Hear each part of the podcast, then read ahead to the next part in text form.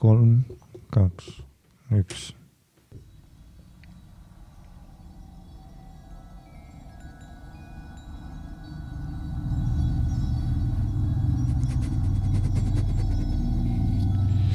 noh, sa,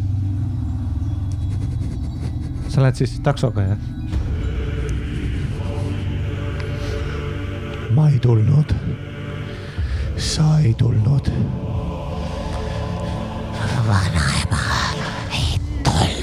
Kuidas sa julged mitte mind tulla panema? sa maksad selle eest.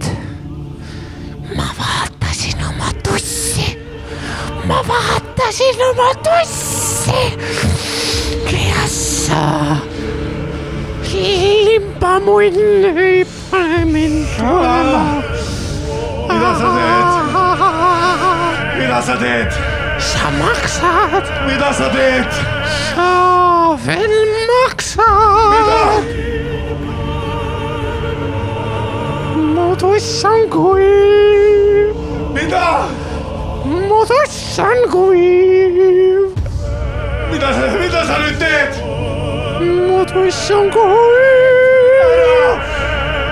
sa, sa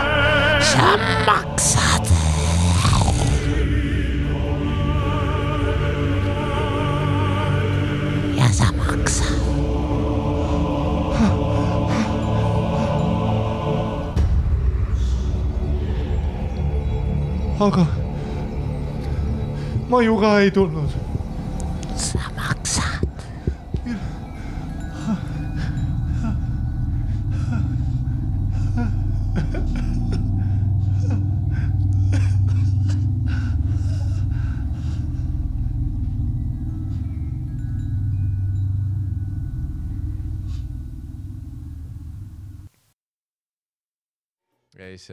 Mingi selline noh, Bolti, Wolti vend New Yorgis sõitis mööda, vaata.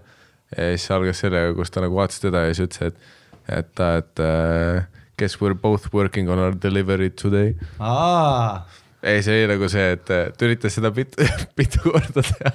ja siis kuigi, ja siis äh, parim reaktsioon oli see, et kus mingi noh, naine seistis ta kõrval ja siis tegi selle ära ja siis ta oli nagu see naine, kes oli mingi, et was that, was that, was that a joke?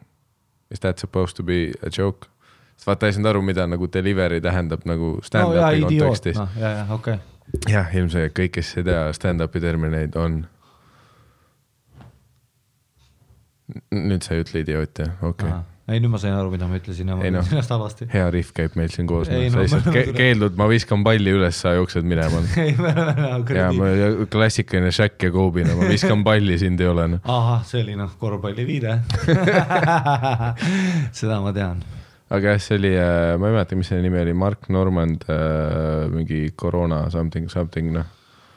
et no Normand on äh, üldse noh, nagu selles mõttes, et kui kellelegi sobib selline nagu ah,. Corona comedy with Mark Normand.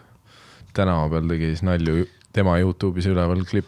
pluss nagu respekt, et ta on tüüp, kes ei pea seda tegema, vaata nagu oma karjääri mõttes, et ta on noh, Roganis nüüd appearance'e teinud, ta on nüüd väga nagu legit. ei, ta on väga Äh, open- tõusuteel, ma ütleks. Uh, jah, Joe List, Mark Normand, kellel on ka mm. -hmm. koos see podcast Tuesdays with, sto with stories on nii, on ju, niipidi vist.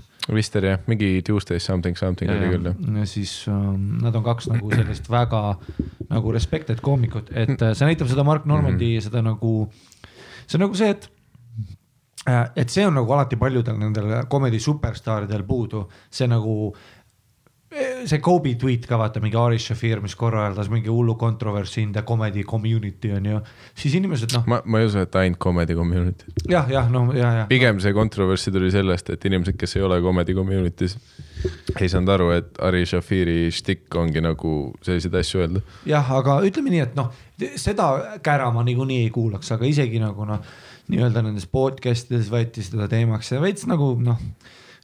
Ja mul isi- isiklikult mina, mul on nagu see, et Ari on seda alati teinud, see ongi tema Twitter, see on tema stiil, see on tema teema. Ja põhjus, miks ta inimestele meeldib, oli, tal oli kunagi The Amazing Racist, mis on selline asi, et seda sa ei saa praegu telekasse panna. see on mingi üli fucked up on ju. Mm -hmm., vaata, kus ta tegi tänaval neid sketše noh. Mm -hmm. võõraste inimestega, no see oli nagu Borat enne Boratit tegelikult mõnes mõttes on ju, aga lihtsalt noh, Ari Shafiri stiilis. Ja, ja noh, Mark Norman, kõik need tüübid, nendel on nagu ikkagi isegi Aaron Berg on ju New Yorgist on ju. Norm MacDonald on väga hea näide, et ta on väga volatile ja dangerous, vaata Joey Diaz ka mingis mõttes, aga näiteks Norm MacDonald eriti, kuna tema appearance'id, kuna ta on väga legit koomik, väga austatud koomik, siis tema nagu alati, ta teeb väga controversial samme ja ta on väga selline nagu noh, koomikuna sa seda respektid kõige rohkem on ju, kui sa jääd mm -hmm. nagu true to your guns. no seda küll, aga noh, praeguseks on muidugi normil nagu täiesti pohhui ka ju, mida teeb. nagu noh, esiteks ta on nagu piisavalt vana juba ja noh, nagu noh, mis temaga enam juhtuda saab. ei muidugi, aga noh, ei. kuigi noh, samas jällegi, kui ta alustas, ta tegi suht sarnaseid liigutusi, nii et ja tal võeti ju see hiljuti ju Netflix võeti ära, vaata, ta oli ju see jutusaade, see, mis tal Youtube'is oli, see oli ju Netflixis mm. -hmm. tema Norm MacDonald show, jumala head külalised, värki mm. -hmm. Ja siis ta no,. aga samas ma ei usu, et ta Netflixis palju vaatamisi too saadega sai. ei muidugi mitte, ei, aga tal võeti ära see, kuna ta ütles midagi, selle mm., seda ma mõtlen. ja see näitabki, kui pohhu tal on mm -hmm. ja, ja seda sa respektid ka. kunagi ta käis The View's ka, vaata, mäletad seda, kus ta, kui keegi tahab vaadata sellist väga nagu alt comedy super on see, et vaata äh, USA-s too hetk eriti televisioonis Oprah, Doctor Phil, The View olid väga olulised reitingu nagu killerid on ju, siis The View's ta käis ka, kuna ta tegi mingisuguse nalja vägistamise kohta, siis ta läks rääkima, kuna The View's oli see üks koomik ka, see mustanahaline naine, kes tegi selle, vaata ta oli kirikuõpetaja, kes päästis ühte kooli, mis ta oli? Whitney või mis ta nimi on see? ta oli kunagi stand-up'i tegi ka äh,. olid need rastapatsid, vaata naine Whoopi Goldberg. Whoopi Goldberg oli The View's üks nendest, siis ma saan aru, et see oli niimoodi, Whoopi ilmselt nagu kutsus Normi nagu saatesse, et panna ta veits, noh, see on saalitäis naisi ka ja mm. Norm läks tegema nagu vabandusbitti, aga nagu niimoodi, et tema bitt oli see, et tal oli mentosed käes. Ja iga kord, kui ta vabandas, ta pani uue mentose suhu, et lõpuks tal on suu täis mentost, aga ta ütleb hästi tõsiseid asju, vaata rape is a horrible, horrible crime, mis paneb mentose suhu. I would never uh, think of, siis paneb mentose suhu, vaata lihtsalt mingi, see on tema bitt, üli anti, noh, see on siuke asi, et aga ta vabandab nagu ja sa ei saa kunagi aru, et vaata, kas ta vabandab päriselt või mitte, noh muidugi mitte on ju, see on Norm Macdonald on ju. aga ta nagu on hästi sincere ja siis naised plaksutavad saalis, nagu nad ei saa sellest bitist aru mm., mis on nii obviously bitt on ju. Obviously. ma pean, ma pean mainima, et sinu Norm MacDonaldi impression oli noh, võib-olla selle podcast'i ajaloos. noh, ma ei, ei tegelikult selle podcast'i ajaloos see kõige täpsem impression, mis sa teinud oled, ma korraks, ma olin isegi täiesti üllatunud, ma Ah, ma ma arvasin, et sa noh, sest ma eeldasin seda, et noh, kuna nagu meie running gag on see, et noh, et me oleme ülihead. jah, aga nagu see Norm MacDonaldi oma oli päris täpne isegi. aa, Ah, okei okay,, suur aitäh sulle. nii et noh, nüüd sa tead, kui sa tahad välismaale minna, siis sul on noh, saad pähe õppida selle kümnemindise monoloogi teha Norm MacDonaldi häälega ja siis lõpus inimesed plaksutavad, sest sa õppisid kellegi hääle selgeks jaa. ja tegid kümnemindise monoloogi, mis on pähe õpitud. ja see on see familiaarsusbitt on ju, kus teed mingit noh, väga head asja, vaata siis kõik on nagu vau wow.. And and then the German guy is like, "See, was why is this happening? And then the French guy is like, why is this happening? is je sais mina croissant? And then the Russian guys in the corner, they're like, why is this happening? And then the Finnish guys like, why is this uh, happening? And uh, and uh, then uh, uh, B- Bill Clinton is like, I did not have sexual relationship with that woman. ja siis kõik on nagu, vau, ta tegi kõik need karaktereid nii elutruult ja see oli viiemindine päheõpitud Oh my roller coaster, kus ma kadusin esimene minut ära juba. Need on mu lemmikud, noh, need on mu lemmikud, need fringe act'id, vaata, kes teevad selle kuueminutilise ettevalmistatud Mhm. ränti, vaata. vaata sellepärast on see ka, et ma saan aru, George Carlin on väga austatud, aga minule just noh, selles mõttes meeldis kohe nagu Eddie Murphy rohkem, kui ma nägin umbes samal ajal võib-olla nende mõlema nagu klippe onju ähm,. selles suhtes noorena on nagu George Carlinit nagu noh, vaat sest ta ei ole nagu naljakas, naljakas, vaid George Carlin on väga see, et noh, tal on nagu see mõte, mingi küünilisus, kibestumus ja hästi palju, noh, vaat see täpselt, vaat noh, kuradi Bill, Bill Hicksi fenomen on ju, et noh, aga just see pähe õpitud kava esitamine on nagu see, et ta nagu, see ei ole see vorm, mis mind hullult naerma ajab, mind ajab naerma nagu see idiootsus, näiteks Norm Macdonald on hea mm -hmm. näide, vaata, et see just see, et vaata Norm, Norm on see tüüp, et sa ei saa kunagi tema stand-up'i teha. vaata mm. -hmm. tema hääle, tema hääl on nii see, noh, Dave Attell on samasugune, onju.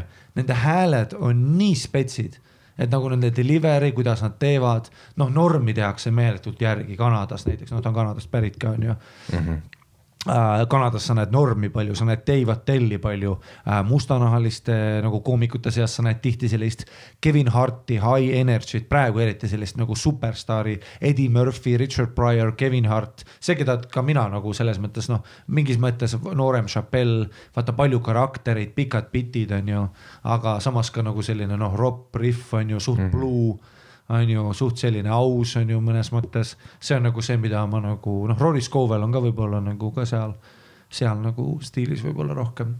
et äh, sellised ajab mind naerma rohkem, see on nagu ainus asi. hmm..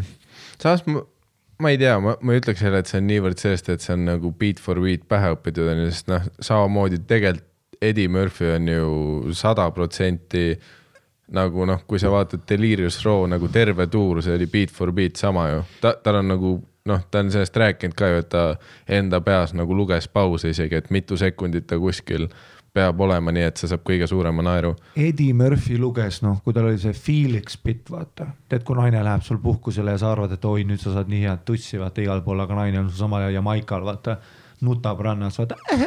ja siis tuleb mingi Felix oma suure riistaga, siis mäletad, ta keerutas mikrofoni nagu see oleks ta rippuv riist mm. -hmm. mäletad seda? siis ta rääkis ka, et seal bitil ta nagu luges mitu, noh, mitu seda ringi teeb ära, et kolm, siis ta vaata püüdis selle üliägedalt kinni ja tal oli vaata see sinine nahkkindad värgid. noh, nahkkinnaste peal oli sõrmus, siis vaata püüab selle mikri täpselt kinni, siis delivery's vaata laine, noh, mingisugune tag oli seal onju, ma ei hakka butcherima seda onju. Out of respect onju, tal oli noh, mingi tag, siis lasi uuesti minema, kolm ringi jälle vaata ja ta rääkis ka intervjuus jah, et ta luges nagu ringi, et mis kõige paremini töötab aga et, et selles mõttes sul on väga fair point, et, et noh, kõike saab niimoodi nagu relatiivselt võtta. no samamoodi nagu enamus Chris Rocki tunnid, noh, on ju ka beat for beat, no see on see põhjus, miks ta sai Chris selle kaks tuhat seitse kuradi spetsiali, mis oli see Kill the Messenger või mis iganes, filmida nii, et see oli kolmes linnas filmitud ja, ja sa said montaažis Üm- minna maailma. keset bitti äh, lõigata, sest nagu need bitid olid igal pool esitatud täpselt noh, beat for beat. jah, Chris Rock mõjutas ka ju meeletult neid koomikuid, kelle nagu punchline, no sarnaselt ka Carlinil äh, oli nagu see rütmilisus ka ja tema point'id.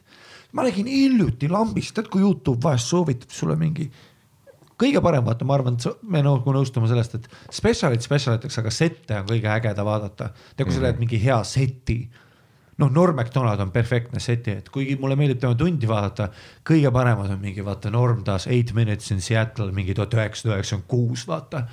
Ja sa näed, et kui tight act tal oli ja noh, set, see hetk, kus sa ikkagist nagu nii-öelda showcase'id ja feature'id on ju, et sa oled nagu terav koomik on ju mm, -hmm. siis ma sattusin mingi Chris Rockiga noor ja Kanadas JFL, vaata JFL laseb ju välja neid mingi kaksteist aastat hiljem mm. -hmm. vaata, see on see, et neil on kõigil mingi aegumislepingud koomikutega millal see leping siis aegub ja sellepärast sa näed vahest mingi Kristeliia vana setti, vaata, mis tuleb nüüd välja, sest et noh, no nüüd saavad selle välja lasta, onju siis nad lasid ühe Chris Rocki vana. Ja no JFL on notoriously sitad crowd'id, sest et see on overlit audience seal, see ruum on suht külm, nad on vaata prantsuse kanadalased, Montreal on ju, nad on mingid imelikud tüübid ka vaata, nad vaatavad seda craft'i rohkem on ju, et selles, ma lihtsalt ütlen stereotüüpe, ma nüüd ei räägi nagu ma oleks mingisugune noh, nagu ma käin seal showcase imas iga aasta, ei ma tahaks täiega sinna showcase idesse saada muidugi, ta on üks maailma suurimaid nagu stand-up'i festivale, väga suur asi. Ähm, aga sellised noh, tuntud notoriously ra- rough crowd'id ja see, et sa teed noh, viisteist minti ja neid tüüpe on seal noh, show's on vahest mingi kakskümmend koomikut on ju. ja siis ta tegi seal sellise rough set'i, aga set oli nii tugev, et ta lihtsalt murdis nad ära ja seal oli ka kõik ülihead point'id, vaata ja, ja bitt oli suht rough, bitt oli siis nagu, et äh, et vaata, et, et, et äh, can't get pussy when you are a nice guy ja ta kogu aeg ütles can't get pussy when you are a nice guy. vaikus, vaata, see on see koht. Ja sa näed ära, tegelikult ta mõtles, see on see koht, kus tuleb väike aplaus, väike, väike nagu äratundmisnaer, mis ta USA-st saab, onju aga seal oli ja sa näed, tüüp püsis ju oma act'is nii tugevalt ja hakkas veel rohkem, mida rohkem vaiksem oled, seda rohkem ta ütles, et nice guys can't get good pussy. see on ja see, see on samas nagu Chris Rocki stiili juures see on noh no esiteks see ongi see ilmselgelt see üks nendest kõige ikoonilisemast, ikoonilisematest asjadest nagu tema stiili juures.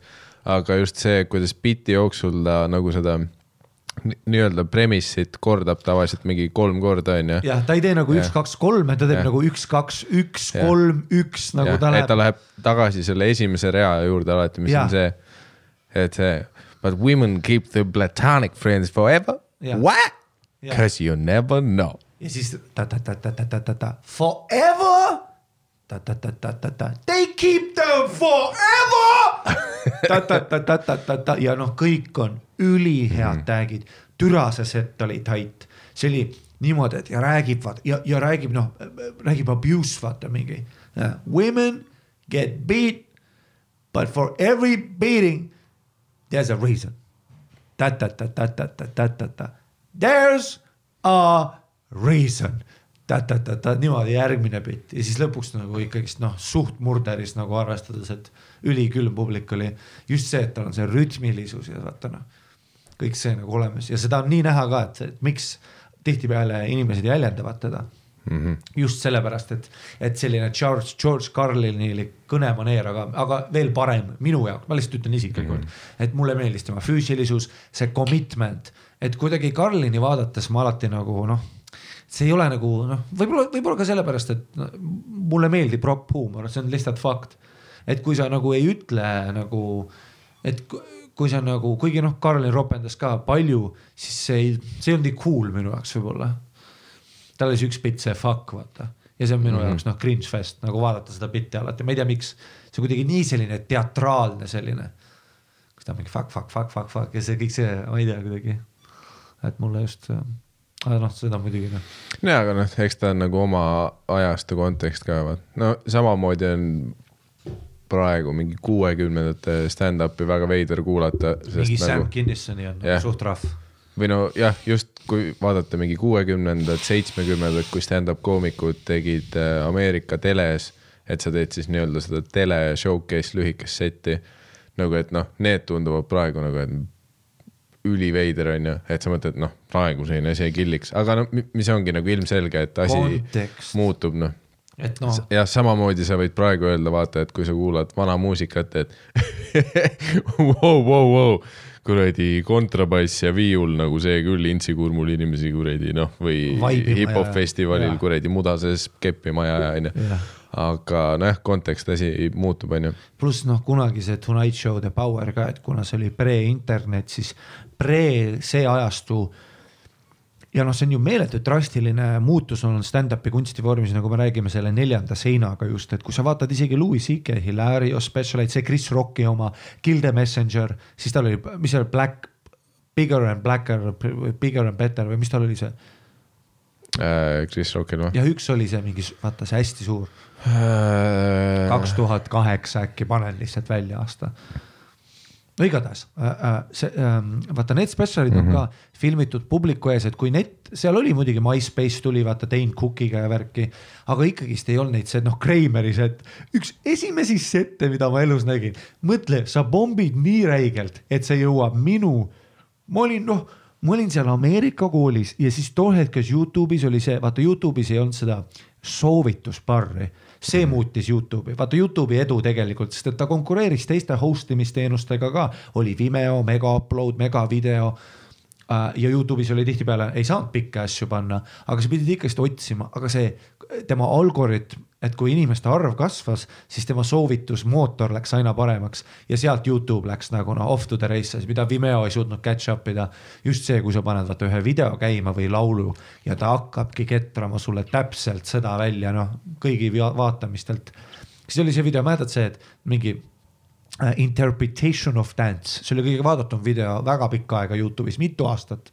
kas mäletad seda tüüpi, kes tegi erinevaid tantsimisstiile kuskil talent show'l ka veel, see oli filmitud just single cameraga, ta oli Spotlightis. Mäletad või, tegi erinevaid tantsu, noh luguvahetust ta tegi kohe seda Jacksoni liigutust värki onju mm. -mm. aga sihuke white guy polosärgis, see oli kõige vaadatud, kuni tuli Ray William Johnson, kes lõpuks läks temast mööda äh, vaatamiste arvu poolt, ma mäletan, noh, see oli lihtsalt Youtube'i nagu algusajad. Ja enne kui ma üldse teadsin, mis stand-up on, ma nägin Kreimeris ette, ma olin seal Ameerika selles noh, koolis on ju Poolas. Ja see ja meie ainus Anthony mustanahaline klassis, arvutiklassis ütles hey guys, et co- come see this. Ja ma saan nagu suht rahvilt inglise keelest ka aru, vaata, aga Kreimeri setist sa ei pea palju aru saama seal, vaata, sa saad väga hästi aru, mis seal toimub, onju see on see, kus ta karjub, vaata, nigger lihtsalt mingi kaheksa tuhat korda mingi black eye peale, vaata. ja see, ja see, mõtle, too hetk, kui see video välja tuli, ta karjäär oli läbi. Niimoodi, et noh, mina mingi kolmandas klassis või neljandas või mis klassis ma olin kuskil arvutiklassis näen seda nagu enne, kui ma tean isegi, mis on stand-up, ma olen nagu, et see delivery on rough ja see on su- full bomb, vaata. ja see on rough praegu. ja siis ma mäletan, kui noh, oligi, et noh, too aeg tulid mingid Mi- millest me üldse rääkisime, ma kadusin ära, ma hakkasin mõtlema selle Kreimeri seti peale me rääkisime Kreimeri setist. Mul, mul oli noh, igatahes nagu pask, nii bullshit, ei ma ajan nagu pask, aga lihtsalt mäletan arvutiklassis, kui Anthony näitab kõigile, noh, me oleme kõik seitse mingi valget tüüpi, vaata. ta näitab seda ja siis ma nagu mäletan, kui Akvart, ma ei tea, kas naerdavad olla mingi ja, ja tere, you know how you people are no. või noh, või või ma ei tea. see oli väga veider. mul tuli lihtsalt Ray William Johnsoniga see meelde, et see on nii. Nüüdseks nii huvitav mõelda, et on mi- mingid äh,, kindlasti mingid noored, vaat, kes teavad, kes on see kuradi Juhani Särglõpp või vaat see vend on ju. et äh, ta on oma, noh, ta on mingi Eesti Instagrami kuulsus nüüdseks on ju, oma tüdruksõbraga teevad kuskil baalil videosid ja mida iganes on ju. jah, aga see, et nagu The OG oli Ray William onju. ei, et seesama tüüp oli ju see, kes tegi Eestis seda noh, põhimõtteliselt noh, Ray William Johnsoni formaati tegi Youtube'is eestikeelse nagu nurga alt aa, ma ei teadnud, aga Eestis oli paar erinevat, mida ma nägin. mm.. no tema tegi seda, mis oli Miinusmiljon, mis oli noh nägin täpselt ka. see Ray William Aa, tema Johnsoni formaat. ei see, aga noh. tegi selle eest, see kuna oli bänging tüdruksõbra ja ma, läks. ma eeldan, et siis ta oli noh, mingi keskkooliealine onju. no ma ei taha kahte erinevat Ah. miks seda, jesus. jaa, sorry. Aga jah, nüüd ta on nagu Instagrami influencer on ju. ah, ta on siis, ma mäletan jah, miinus miljonit, see oli väga mm., see oli väga selline, see oli väga paljud ikka, ma ühtegi osa ei näinud, aga ma mäletan, hästi paljud rääkisid sellest. no eks ta oli see noh, täpselt Ray William Johnsonil, sa võtad naljaka video, ütled mingeid asju, mis ei. ei, ma olin kohe heiter ka, kuna ma vaatasin Ray William Johnsonit ja kohe, kui ma nägin seda mm, -hmm. siis ma olin kohe vaata insta heiter ka, vaata, et aa no,, muidugi sa teed selle, mis nüüd mina vaatan. aga minu arust, kui ta seda miinus miljonit tegi, ma tahaks öelda, et see noh, see oli kindlalt enne, kui ta, no ta pidi koolis käima, siis ma eeldan nagu, et ta oli ikka suht noor. ja siis nagu see, et aastaid hiljem kunagi ta hakkas järjest poppima sellega, et äh, äkki ta käis BFM-is või kuskil, vaat kuidagi hakkas noh, sellest äh, miinusmiljoni aegadest äh, seotult nagu järjest oli kuidagi videoga se- nagu noh, video sai tema thingiks on ju, igast monteerimine, filmimine.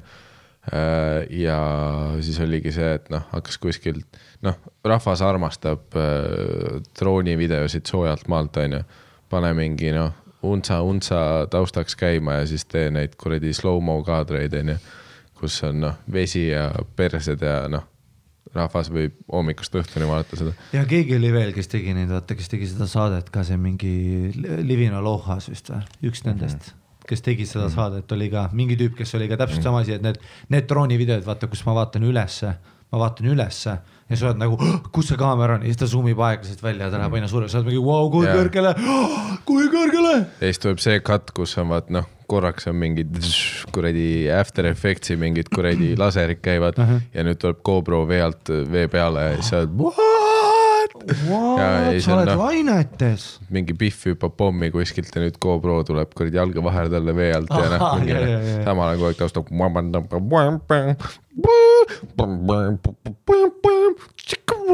väga hea, ei no ja siis sul ongi mingi, et aa okei okay,, nagu kolm intsi edasi. mis oli noh, see on see nööp vibe, saad, alati no oli nööbilood ja mingid värgid. kui aus olla, siis nagu alguses see oligi lahe, vaata, aga ming- mingist hetkest nagu see konkreetne, kuidas alati väga sarnast footage'it monteeritakse täpselt sellesama stiiliga, vaat mida kättesaadavamaks muutus äh, üldiselt tehnika, on ju, olgu see kaamerad, droonid, kuradi noh, normaalse jõudlusega mingi arvuti ostmine, mida kättesaadavam see oli, seda rohkem hakkas neid tüüpe tekkima, kes tegid kõik täpselt samasuguseid videosid, onju. Vaat see, et noh, mul on iga reklaam see, et korraks on slow motion, nüüd on kiirendus, nüüd on tš, laserid ja mäletad, kus slow motion tuli asja, vaata Jah., siis oli ka noh, ja no mingi Biffid on jetski peal, slow-mo, perse, päo, nüüd tuleb kuradi noh, GoPro persest välja kellelgi.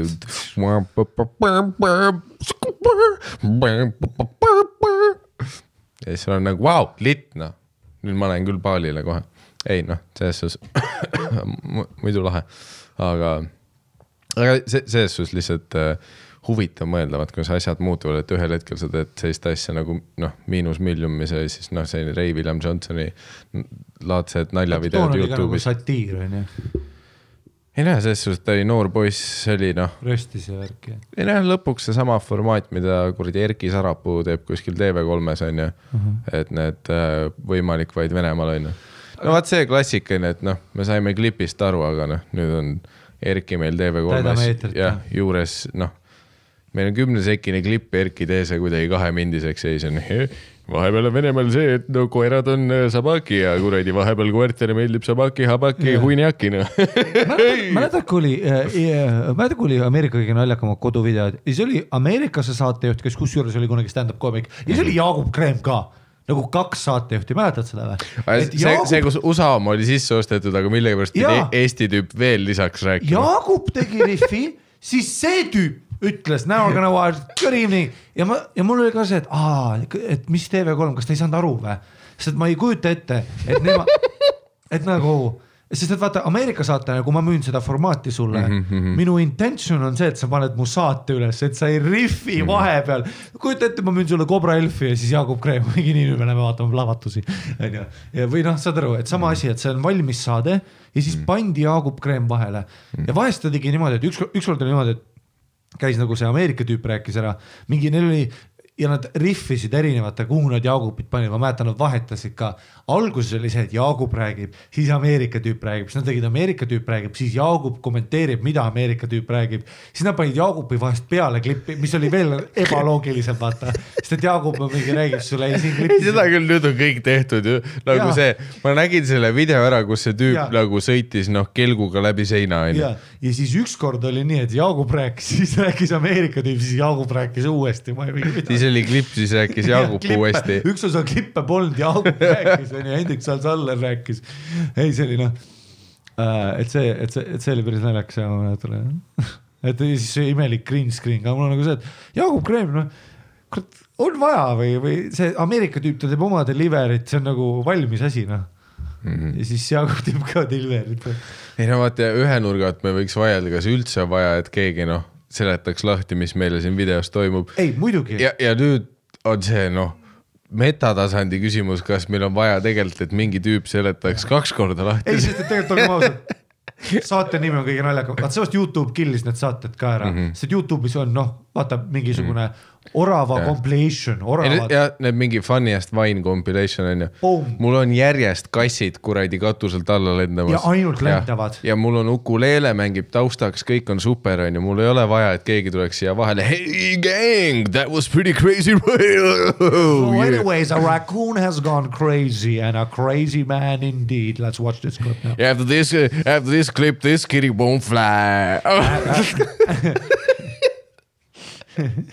Kitty say goodbye, eight lives left, motherfucker. Yeah. Looks, looks like, ja siis on see, vaata, kus tütar lööb, vaata pesapallikuriga isale kottidesse. Looks, looks like, looks like, looks like this kid has hit a home run.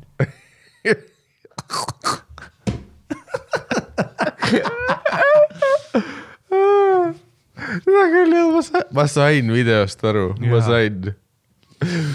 Selles suhtes, ära kahtle, ma sain sellest aru, miks see naljakas on, et see kass vanni kukkus nagu sa ei pea, noh. jah, Charlie Chaplin kukkus alla ja ta ja see oligi, noh, me ei näinud vahepeal breakdown'i. seda küll väga jah, fair point, et noh, mida rohkem Youtube levis, seda rohkem need saated nagu surid, onju. vaata, Youtube on kõik see, et noh, isegi me, me, ja me ei mõtle ainult seda nagu portaali ja videosi, lihtsalt tema algoritm on ainult serveerida, mida inimesed tahavad. ja kuna noh, nagu öeldakse, et tehnoloogia on eskaleeruv, on ju, siis samamoodi oligi, et, et, et Youtube oligi, pani mingisuguse ühe cat compilation'i. mäletad, kui oligi, kui kassi videod tulid alles teemaks lihtsalt järjest kassid tegemas cute shit'i ja sa võisid Youtube'is saada suured rahad, sest et inimesed miljonid vaatamised tulid mm. Sest et sa tegid videosi, noh.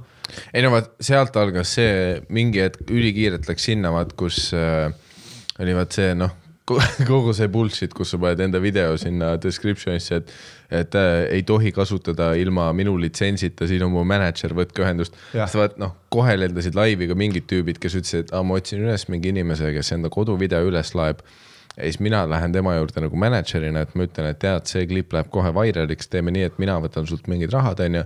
aga selle eest vaata, ma korraldan asjad nii, et ka sina saad raha, onju. ja noh, vaat see clusterfuck. ja, ja vaat noh, ja mulle tundus, et kohe, kui nagu see nagu levima hakkas, siis mingid inimesed olid nagu noh, jälle see, et perse ma pean noh, kõike filmima hakkama, onju. et noh, umbes noh, seesama mentaliteet nagu noh osadel friikidel on ikka Eestis sellega, et Kroonika annab sulle kaks euri, kui sa näed Liis Lemsalu noh, linnas on ju. et saada mulle, saada meile anonüümne pilt on ju. ja siis noh, me saadame sulle kaks euri miinus maksud ja noh, me paneme järgmisse Kroonikasse selle pildi. aga noh, sarnane formaat lihtsalt siis nagu sinu koduvideotega on ju, et kui Youtube'is mingi asi hakkab poppima, siis on alati vaat see, et noh, mingid uudised jada-jada asjad tahavad alati kasutada seda onju, et noh, noh. Man with the golden ja. voice, mäletad, uudised armastasid seda tüüpi mm, -hmm. mäletad seda kodutut tüüpi, kellel oli see raadiohääl mm. -hmm. ja siis ta oli sildiga ja järgmiseks hetkeks sai sinna tööle. ja, ja noh. ja selles suhtes fair point nagu seal ilmselgelt oli raha ja no tõenäoliselt on siiani, et noh, selles, et noh. USA-s on miljon uudistesaadet, on ju, mis on ülisarnased a la Reporteri formaadiga kus ongi see, et noh, peale seda, kui sa ütled, et äh, Eestis põles kaks lasteaeda maha, peale seda sa tahad seda pandakarud kuradi noh, saldosid tegemas klippi. Ja no selleks ongi nüüd see, et kui keegi on sellise klipi filminud, ise Youtube'i üles pannud, nüüd meil on see, et no mingi kolmas osapool, kes võttis ennast tema mänedžeriks, ütleb nii, et nüüd, kui keegi tahab seda kasutada, siis te peate minuga ühendust võtma, nüüd me räägime mingi noh kuradi litsentsitasud on ju. ja noh, jada-jada ja jälle noh, meil, me ei teadnudki, et siit kohast võib raha juurde tekkida, aga tekkis et selles suhtes beautiful, beautiful. see oli hea point ja et vaata uudised, et miks on see, et noh, näidatakse põlevaid lasteaedasid, kus väiksed lapsed jooksevad välja, vaata ema üritab ära kustutada mm -hmm.. noh, rullib teda maha, see ei kustu ära, vaata noh, laps ütleb, ema, mida sa tegid, on ju noh, kui meeletult kurb, vaata. ja siis Olav teeb ka selle, vaata selle väikse noogutuse ja see oli otse Serbiast mm. -hmm. igat Austria juustufestival, mis tuleb ning millal ja siis läheb mingi klipp ja see on ka sellepärast, et kui sa paneksid ainult noh, see on, see on mm -hmm. nagu et, et uudised saaks uudised olla, seda peab tarbima ja kui see oleks nii negatiivne terve aeg, sa ei mhm. tahaks tarbida seda onju. Mhm. ei no üks asi on vot see täpselt Rahvusringhäälingu uudised, see on maksumaksja rahast, meie eesmärk on lihtsalt anda sulle see, mis toimub. kuigi isegi nemad ütlevad, noh, nad teevad ka selle vaata, et aa, et noh, Kihnu Virve kukkus blenderisse ja tema noh, blenderist. no tehniliselt see ei ole AK, vaat kõik, mis peale AK-d tuleb, no isegi sport ei ole tehniliselt AK ju, see on noh, minu arust seal on mingi klausel, et nüüd on AK sport on ju, või noh, mis iganes. ei, fair point, aga ikkagist sa konkureerid nii-öelda ikkagist vaatajatega, sest nii töötab reklaam, nii töötab noh. ja, aga ER, ETV-l ei ole reklaami.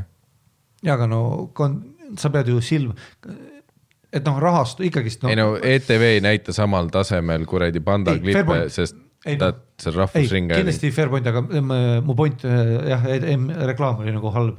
ma mõtlen seda, et ikkagi saatena sa konkureerid ikkagi sellel turul, mis siis, et sa oled riigi rahastatud. et jah, võib-olla ära ei lõpetata, aga ma tahan öelda, et ikkagist noh, kui sa töötad seal, sa tahad mm -hmm. ju, mhm. et, et ma arvan, isegi Aktuaalne Kaamera ikkagist nad teevad selle, et noh et no me räägime sellest, on ju, aga nüüd paneme vahepeal selle, et noh, Liis Lemsalu tegi uue plaadi. ei, minu arust selles suhtes ETV-l ja ERR-il on ikka suht nagu Aa, karmid sõda, reeglid sõda, selle kohta. sõda ja värk jah. kui on surm, siis meil on algusest lõpuni surm. meile tuleb anda okay. korra. selles suhtes, kuna Kanal kaks TV3 on era uh, -huh, uh -huh. siis nagu seal on ja nagu see noh, seal sa pead võitma nagu,. ERR no, hästi tõsine jah. ei näe, sest noh, kohe, kui sa paneks pandakarud vahele, siis sul on no, miljon matsi, kes helistavad, no Eesti kontekstis kümme, kes helistavad, on ju, ja ütlevad, et see on maksumaksja raha, mis vittu te teete, on ju kuna see on Aktuaalne Kaamera maksumaksja rahadest, siis ma tahan, et siin on ainult uudised, mis on tähtsad. kuradi San Diego looma ja tiigri kuradi persest sünnitatud äh, Saarma poeg ei ole Eesti, on ju, julgeoleku koha pealt tähtis. seega, kui ma näen seda klippi veel, siis ma noh, kaeban teid politseisse. räägi Venemaast mm. -hmm. aga jah, samas jällegi Kanal kahel, ma eeldan, on see, et sa äh,, su eesmärk ongi noh, iga hinna eest kuidagi hoida kuradi vaatajaid eetris, on ju. et noh, sinu nagu rahastus sõltub puhtalt sellest okay,, mitu okei. okay. silmapaari on. okei okay,, fair, jah, ma eeldan, et AK võib noh, kümme vaatajat ka olla, pohh on ju. okei, okei. Või no, okei okay,, tõenäoliselt mitte pohhu otseselt, ja ma lihtsalt noh, mõtlesin, et kui sa seal ikkagist töötad kui töö, noh, programmijuhina, siis sa tahad ikkagist teha compelling. Ei no vaat seal on kindlasti mingid seadused ka juurde kirjutatud, mida sa ETV-s võid näidata, mida sa ei või, kuna see on kõik noh, riigi poolt rahastatud, on ju. noh, sama on see, et noh, meie noh, teoreetiliselt, kui meie tahaks sinuga teha mingit komöödiaseriaali, mida iganes eh, teleprojekti, siis me ei pitch'iks suure tõenäosusega seda ERR-ile või noh, Õnne kolmteist on ju. jaa, aga Õnne kolmteist on sellepärast, et see on noh, maksumaksjatele noh. Sa ei saa Õnne kolmteist ära võtta, see on nagu pension. okei, see on vanainimeste elu jaoks sama tähtis nagu pensioni maksmine. aga noh, vaat see, kui, meie teeks mingi saate ja kui ETV juhuslikult peaks selle ostma, vaat siis kohe tuleb see kisa, on ju, et noh, me maksumaksja raha eest sellist asja No samas, kui ka. Kanal kaks või TV3 selle ostab, siis seda kisa ei tule, sest see on noh, nende raha eest, on ju. Aga no siis on lihtsalt noh, nende kontori sisene kisa, et noh, keegi ei vaata seda. Mhm. ma eeldan muidugi, ma eeldan nagu see on noh, see, kuidas mina olen selle äh, aparaatuse toimimisest äh, enda ei no väikse sa töötasid ERR-i peadirektorina neli aastat siiski. jah, ma olen, me oleme mõlemad äh, ühe korra ERR-i stuudios käinud, nii et noh, no mina käisin kaks uh,. sama päev, nii et noh, tehniliselt läheb üheks korraks. väljas kusel ja tulin siis ära. sa olid kahes episoodis, aga see oli üks päev, nii et noh, Um, aga jah, see, see seda on päris wild mõelda, et noh, too hetk me saime sellisesse asja kutse. no isegi mina sain, kuhu? no sinna Eesti mängu vaata ja see oli mingi kaks aastat tagasi või, okei okay,, õigus. eks noh, võrreldes sellega noh, nagu et noh te, tehniliselt tegelikult me oleme praegu noh, ilmselgelt kasvõi kuradi sinu insta follower'e vaadates, need on mingi neljakordistunud sellest ajast ma ei tea, noh kaks aastat tagasi ma ei kujuta ette noh ja, nad käivad siiamaani kordusel, käib Mhm. see Eesti mänguosa. aga sellest hetkest on, ei ole kutsutud nagu noh, sellistesse asjadesse vaata. et nagu huvitav, et too hetk nagu kutsuti, mis noh, tagantjärgi tundub nii veider hetk, kuna kutsuda, kuna noh, no nad kaevasid ikka noh, poti põhjas. me olime ikkagist noh, kui No sa too me- hetk mind kuskile kutsusid, things are bad Mhm. ma ei olnud mingi, ütleme nii, et too hetk mina ja sina ei olnud just nagu call sheet'i esimesed. no too hetk ei teadnud vapsee keegi meid ju noh. selles noh, mitte et nagu too protsentuaalselt praegugi väga palju too teatakse. hetk veel Meike küsis mult, ma mäletan, et aga, et sa nagu elad Eestis jah, vaata, ma tean, et ta on, viitab, noh, ta näeb call sheet'il Harri-Mati Mustonen mm, -hmm. siis ta nagu ja üritab taga sulgudes Finn. üritab small talk, jah, taga sulgudes ainult soomlane, Puhu Viro. ja siis ta küsis ka mingi, et kaua see, ja siis ma pean kuidagi vaata, et ei, kõik on timm. aga see oli Nightmare saade, kus muidugi olla. ei no tagant, ei selles suhtes tegelikult ma ütleks, et hea kogemus. Et äh, No, see- meie oma oli lõbus sinuga. see, selle põhjal, kuidas see noh, selles suhtes ma ütleks, et Sandril oli raske vaat, sest ta oli üksinda ja ta ei tahtnud olla seal. meil oli vaat kahekesi nagu vähemalt see, et me olime kahekesi ja noh, point oli ikkagi see, et vaata, me olime shell shock Sünne ka Valtri oli vaata keskel, vaata. mm.. pluss nagu see kogu formaat, ma, ma nagu too hetk nagu noh, kuna ma ei olnud seda saadet vaadanud, siis ma nagu ei hoomanud ka vaat, pluss mul oli noh äh, nagu no ilmselgelt närve sees, vaata, mul oli see, et no täiesti, mis siin, esiteks ma ei saa aru, mis toimub, teiseks ma ei oska nagu noh, ma ei ole enda formaadis, on ju, me ei ole noh, kuskil stand-up'i ruumis stand-up'i tegemas, vaid me oleme mingis fucking telemängus, on ju mille eesmärk ei ole isegi naljakas olla ja see on see, et sult küsitakse tõsiseid küsimusi ja siis sa oled nagu see, et ja siis mä- mäletad, kui nad ütlesid ka vaata, et kui sul küsi- küsimus küsida, ära vasta. mäletad, mäletad, mäletad niimoodi, et vaata, et kaks minutit ja kaks minutit ja siis vaatab mulle, vaatab kõigile meile otsa, vaatab siuke. kui ta küsib teilt küsimuse, ära vasta, spekuleeri, suhtle, räägi oma mõtetest, tee see küsimus ja siis sa näed, vaata, mäletan Sünja tõmbas ka persest mingi vastuseid välja, vaata, vaata mm. see, kus sa oled nagu, et ei no isiklikult noh, saared mulle meeldivad, ükskord käisin saarel ja väga meeldis, ma arvan, et vastus on Saaremaa.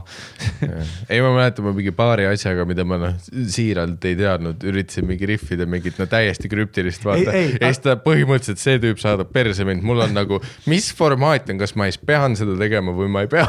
kusjuures. ma üritan ka mis selle tüübi nimi oli? Kaute Kivistik. Kaute oli kohe minuga, ta, ta põhimõtteliselt aitas mind nii Essat, noh, teise ma oleks ka põhimõtteliselt võitnud äh,. kui ma ei oleks seal mingi noh, ma hakkasin mingit pulli, mingit bitti ka juba tegema, vaata selle mingi täringu või siis on kõige idiootsem asi ever on ju mm. -hmm. Äh, aga, aga ma mäletan see, kui meie sinuga olime, ta oli kohe algusest saati, ütles mulle ära, ta ütles mulle põhimõtteliselt, vaata iga kord, kui minu kord oli, ta ütles mulle põhimõtteliselt ära, vaata mm. -hmm. nagu vastuse ütles põhimõtteliselt ära, vaata ja siis rihvis vaata edasi ja siis sina tulid mingi noh, kohe mingi ründas sind vaata, et sest sa, sa üritasid vaata nalja teha. ta oli mingi, üks küsimus tuli, sa ütlesid, et noh, ma mäletan, sa ütlesid ikka mingi sõjaküsimus tuli, sa ütlesid, no isiklikult kohal polnud, aga noh, see on mingi tuhat kaheksasada nelikümmend kaheksa.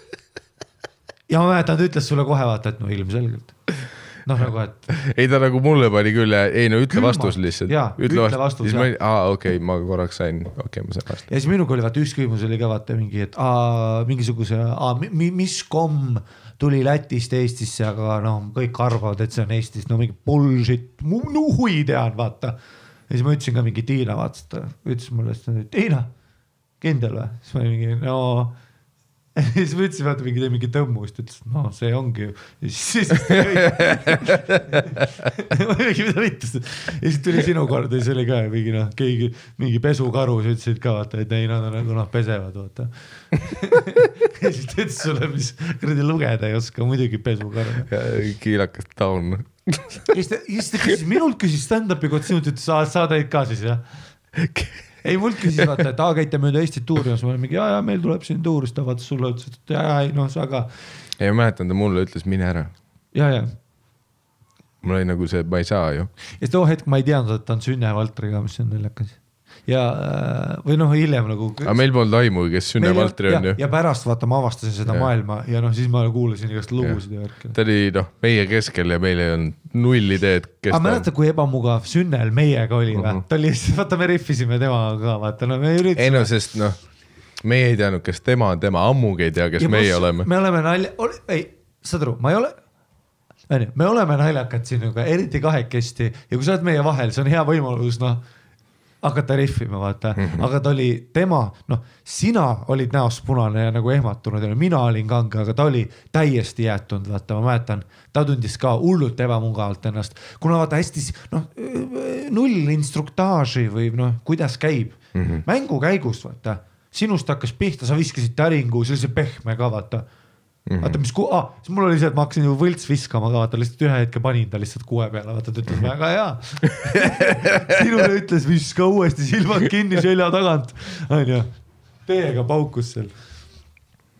aga noh, nagu et segane mäng oli, ma mäletan, aga ka huvitav kogemus jällegist, et äh, ei, ma käisin ju, kui ma käisin äh, Terevisiooni tegemas, siis kui ma käisin Pealtnägijat tegemas, kõik korrad oli tegelikult suht ebamugav nagu, et äh, ma lihtsalt, vaata minu jaoks, kuna ma ei olnud nagu harjunud sellega, nüüd ma võib-olla tunnen ennast ka mugavamalt.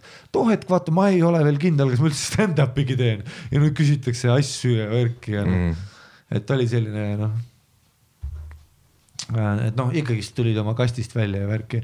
nüüd me läheme kohale nagu rohkem slingime tikki, vaata, kuna me teame, et noh, et vähemalt vaata, me ei saa putsi keerata endal. või noh, aga too hetk sa arvad, et see loeb, vaata siis sa käid ära ja saad aru, et aa, nad on täpselt nagu, vaata, sa arvad, et meil on siin hullult noh, amatöör setup ja seal on väga proff, just sa lähed sinna, oled tüübid rihvivad mm -hmm. täpselt nagu meie, vaata. ei, mäng käib, salvestab, ei võta, vaata mä- mäletad, kui oli see, et vaata keegi mingi mõmises või ühe mikker oli kinni, siis vaata kogu aeg küsiti ka, vaata teeme uuesti, ei tee, edasi mm. -hmm. ja noh, too päev, kui me käisime seal salvestasid kaheksa episoodi ja pluss see ka vaata, et see, et tegelikult see mängu pikkus peab mingisse ajavahemikku jääma ja siis on vaat see, et okei okay,, nüüd noh, tehke pikemalt, nüüd on see, et ei, aeg hakkab otsa saama, nüüd vastake kõik paugust, vaat kiiresti, keegi ei rihvi enam, keegi ei rihvi, lõpu me teeme kiirelt. see on nagu see, et okei, okei, okei, okei, okei. aga see oli hea ka huvitav, et tolle saate kordused jooksid ülikaua nagu. siiamaani jooksevad, mulle saadetakse vahest, siiamaani. ja s- jällegi samas sellist telemängu formaati on ikka nagu noh, ma ei oska öelda, ta on nagu no see on lõbusam jah. kui kõik muu noh. osad asjad, vaat noh, osad mingi diivani peal istumise formaadid on noh, Eestis ikkagi ebamugavad onju. sest meil ei ole noh, Eestis seda Conani formaati, kus sa teaks, et noh, sa saad saatejuhiga rihvida ja saad enda asja teha. ma nagu ei noh, usalda sind onju. et siin on mingi potentsiaal, et see võiks huvitav või naljakas olla. Sa seda mäletad, et mäletad Ray Williams, mäletad Gabriel Iglesias käis guest host imas ja sealt plahvatas ta nagu ka. Gabriel Iglesiasil oli mitu plahvatust on ju, muidugi tal oli see latino meedias, kus ta Ameerikas oli, aga maailma tasemele ta poppis näiteks Ray Williamist väga palju, kuna ta host'is seda ja riffis sealt.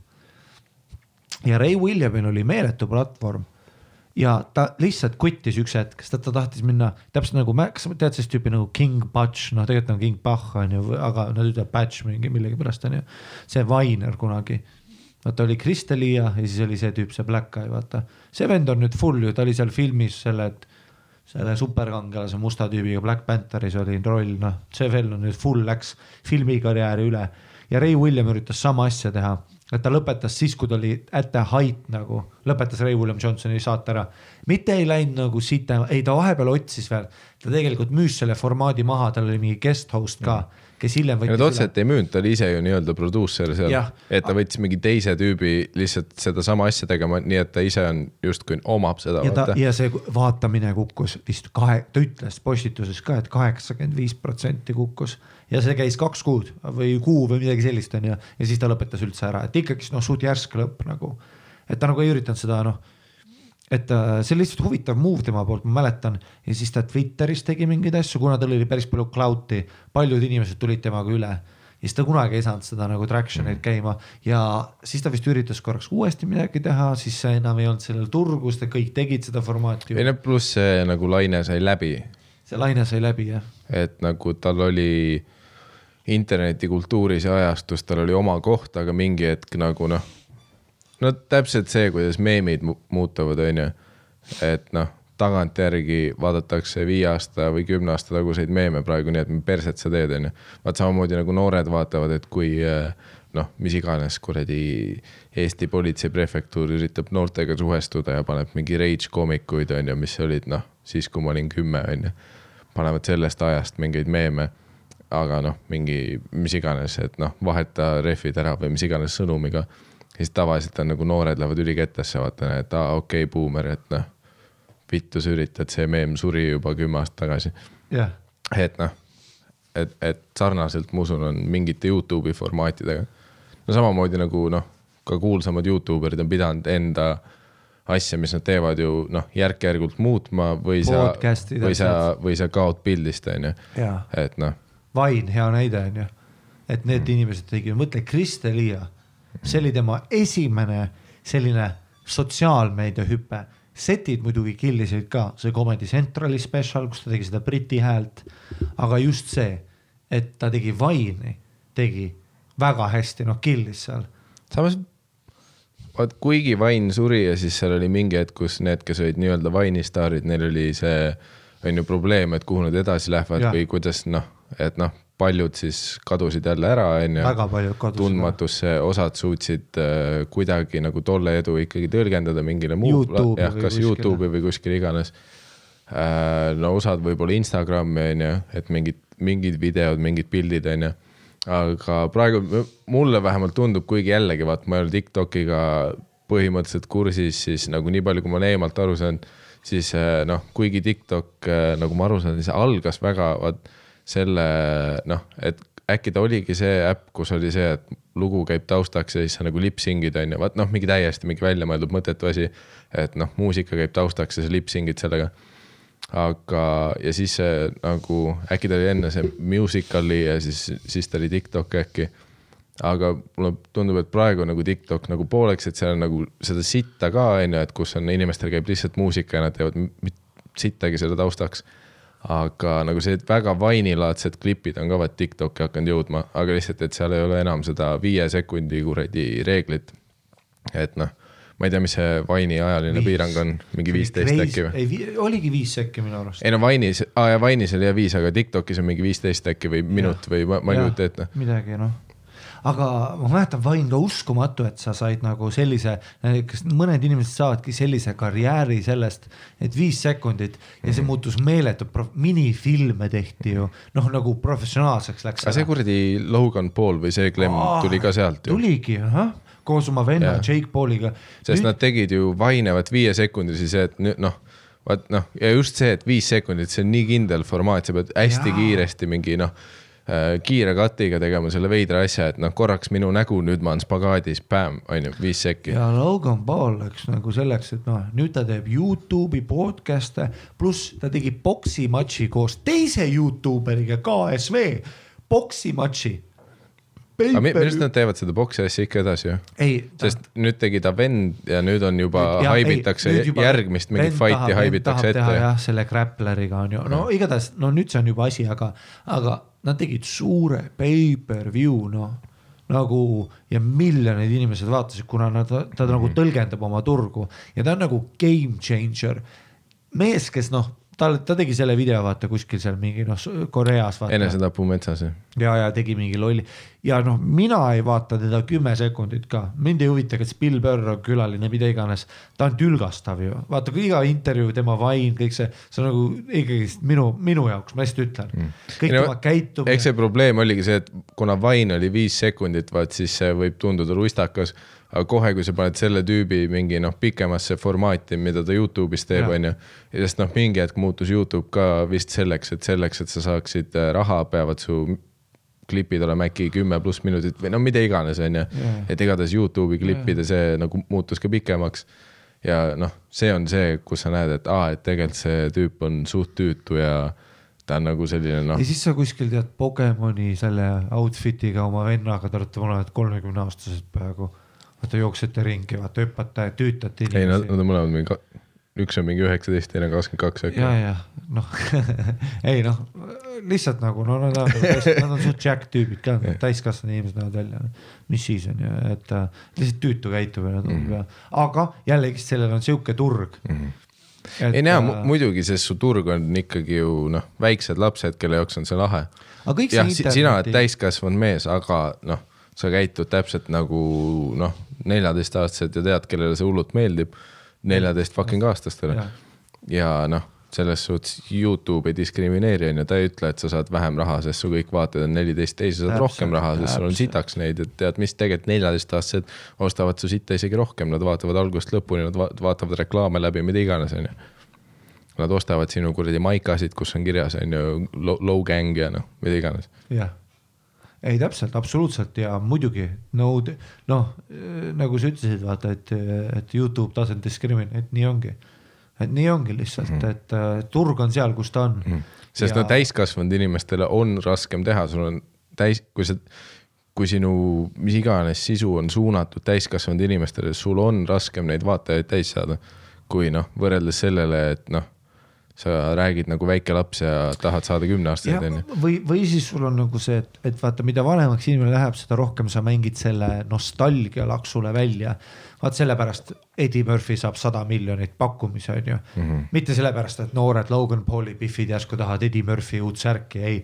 just noh, meievanused ja meist vanemad näevad seda ja saad selle nagu turu. aga meile just meeldib see nagu noh, et, et, et see nagu täpselt nagu stand-up'iga ka väga hästi ütles Lawrence Mooney, üks kunagine Austraalia headliner ütles väga hästi, et Everybody wanna be, Äh, väga hea inside nali jälle Mihkel. siis tema ütles väga hästi, et, et su publik jääb alati nagu me peame seda klippi, las, las seda klippi. okei see on okay., et, et sinu publikuks äh, jääb alati äh, kuusteist kuni noh, mis iganes ta ütles, kakskümmend kuus on seal su alati see publik. Mm, -hmm. et kuigi sina jääd vanemaks, see on põhiinimesed, kes käivad väljas, kes vaatavad, kes fännavad, kes loevad, onju, et peale seda vanemaks nad jäävad muidugi su fänniks, aga see on see vanus, keda sa pead entertain ima kuna nemad on need, kes tarbivad, käivad väljas mm., maksavad piletite eest, vaatavad Youtube'is, kuulavad podcast'e, teevad neid töid kuskil mm. laos, kus nad kuulavad, ma onju. usun, et mingi nurga alt see on nagu tõene, aga samas jällegi nii palju, kui ma ise olen järginud, siis äh, Ameerikas on hästi palju koomikuid, kes noh, tegelikult elavad väga hästi, teenivad väga palju, teevad suuri saale, aga noh, kui sa vaatad sotsiaalmeedias, siis tundub, et neil on ülivähe kuradi jälgijaid, onju. aga noh yeah., siis ongi point see, et aa, et nüüdseks neil on noh, inimesed, kes kunagi nägid neid tele, noh, samamoodi sa võid vaadata mingi Jim Breuer onju, Brewer, kuidas iganes hääldatakse seda, Jim Brewer jah. Äh, noh, vaatad Instas, mõtled, et tere, tal ei ole tegelikult väga palju jälgijaid, aga siis vaatad, kui suur ta tuur on ja kui suured need saalid on ja et nad on välja müünud, siis saad aru, et aa, et noh, ta on nagu noh, jah, ei no Brian Reganit ka vaata, kui, Maniscalco. kui mingi noored inimesed vaataks Brian Regani social meediat, nad on nagu, et aa, see vend on noh, Logan Paul sõidab. see vend on, see vend on kodutu, aga tegelikult tu Areenad. tuurib noh, hiiglaslikke ruume ja ma usun, et noh, tal on väga selline kolmkümmend, nelikümmend pluss publik ja nüüd Lawrence Mooney, Everybody want to be a nigga, but nobody want to be a nigga. kuldsed sõnad. kusjuures see on see, mis ta ütles Harile kunagi. vittu küll kuldsed sõnad. jah, ta tuli minu juurde Austraalia tüüp. Austraalia vana ja pushback koomik, vaata, ütles oi, Everybody want to be a nigga, but nobody want to be a nigga. Äh, oota, aga see on ka Lawrence Mooney ju? või see on mingi see? Paul Mooney, Paul Mooney, aa persse, mul läheb kogu aeg, noh, ma Jah. kuulen ainult seda Mooney osa. jah. hei Mooney ei Mooney. muumitrollidest tehti nüüd mingi uus äh, multikas jälle ju. mis asja? mingi noh, ülikuulsad näitlejad loevad hääli peale Oh, mingi shit. USA või põhimõtteliselt USA production vist. okay., kui sa IMDB-st vaatad mingi, seal on isegi see vend, vaat, kes äh, Rocketmanis Elton Johni mängis, see Taron Egerton või midagi sellist. see, keda mina meenutan, jah. no osad See- see..., osad vist ütlevad nii ja, ja Twitteris, noh uh., aga tema teeb ka mingi ühe muumitrolli häält seal.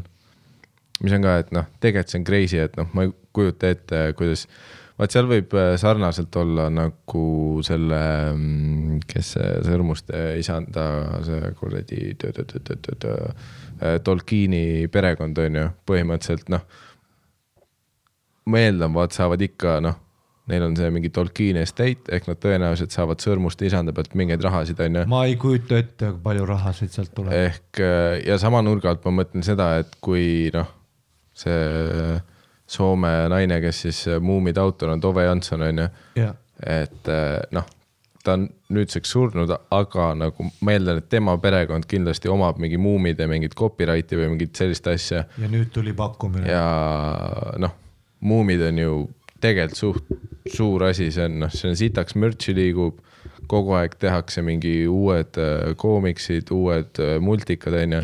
see, see uus, mida ma vaatasin, kus see Taron Egerton peale loeb, see on mingi 3D mingi selline multikas, onju.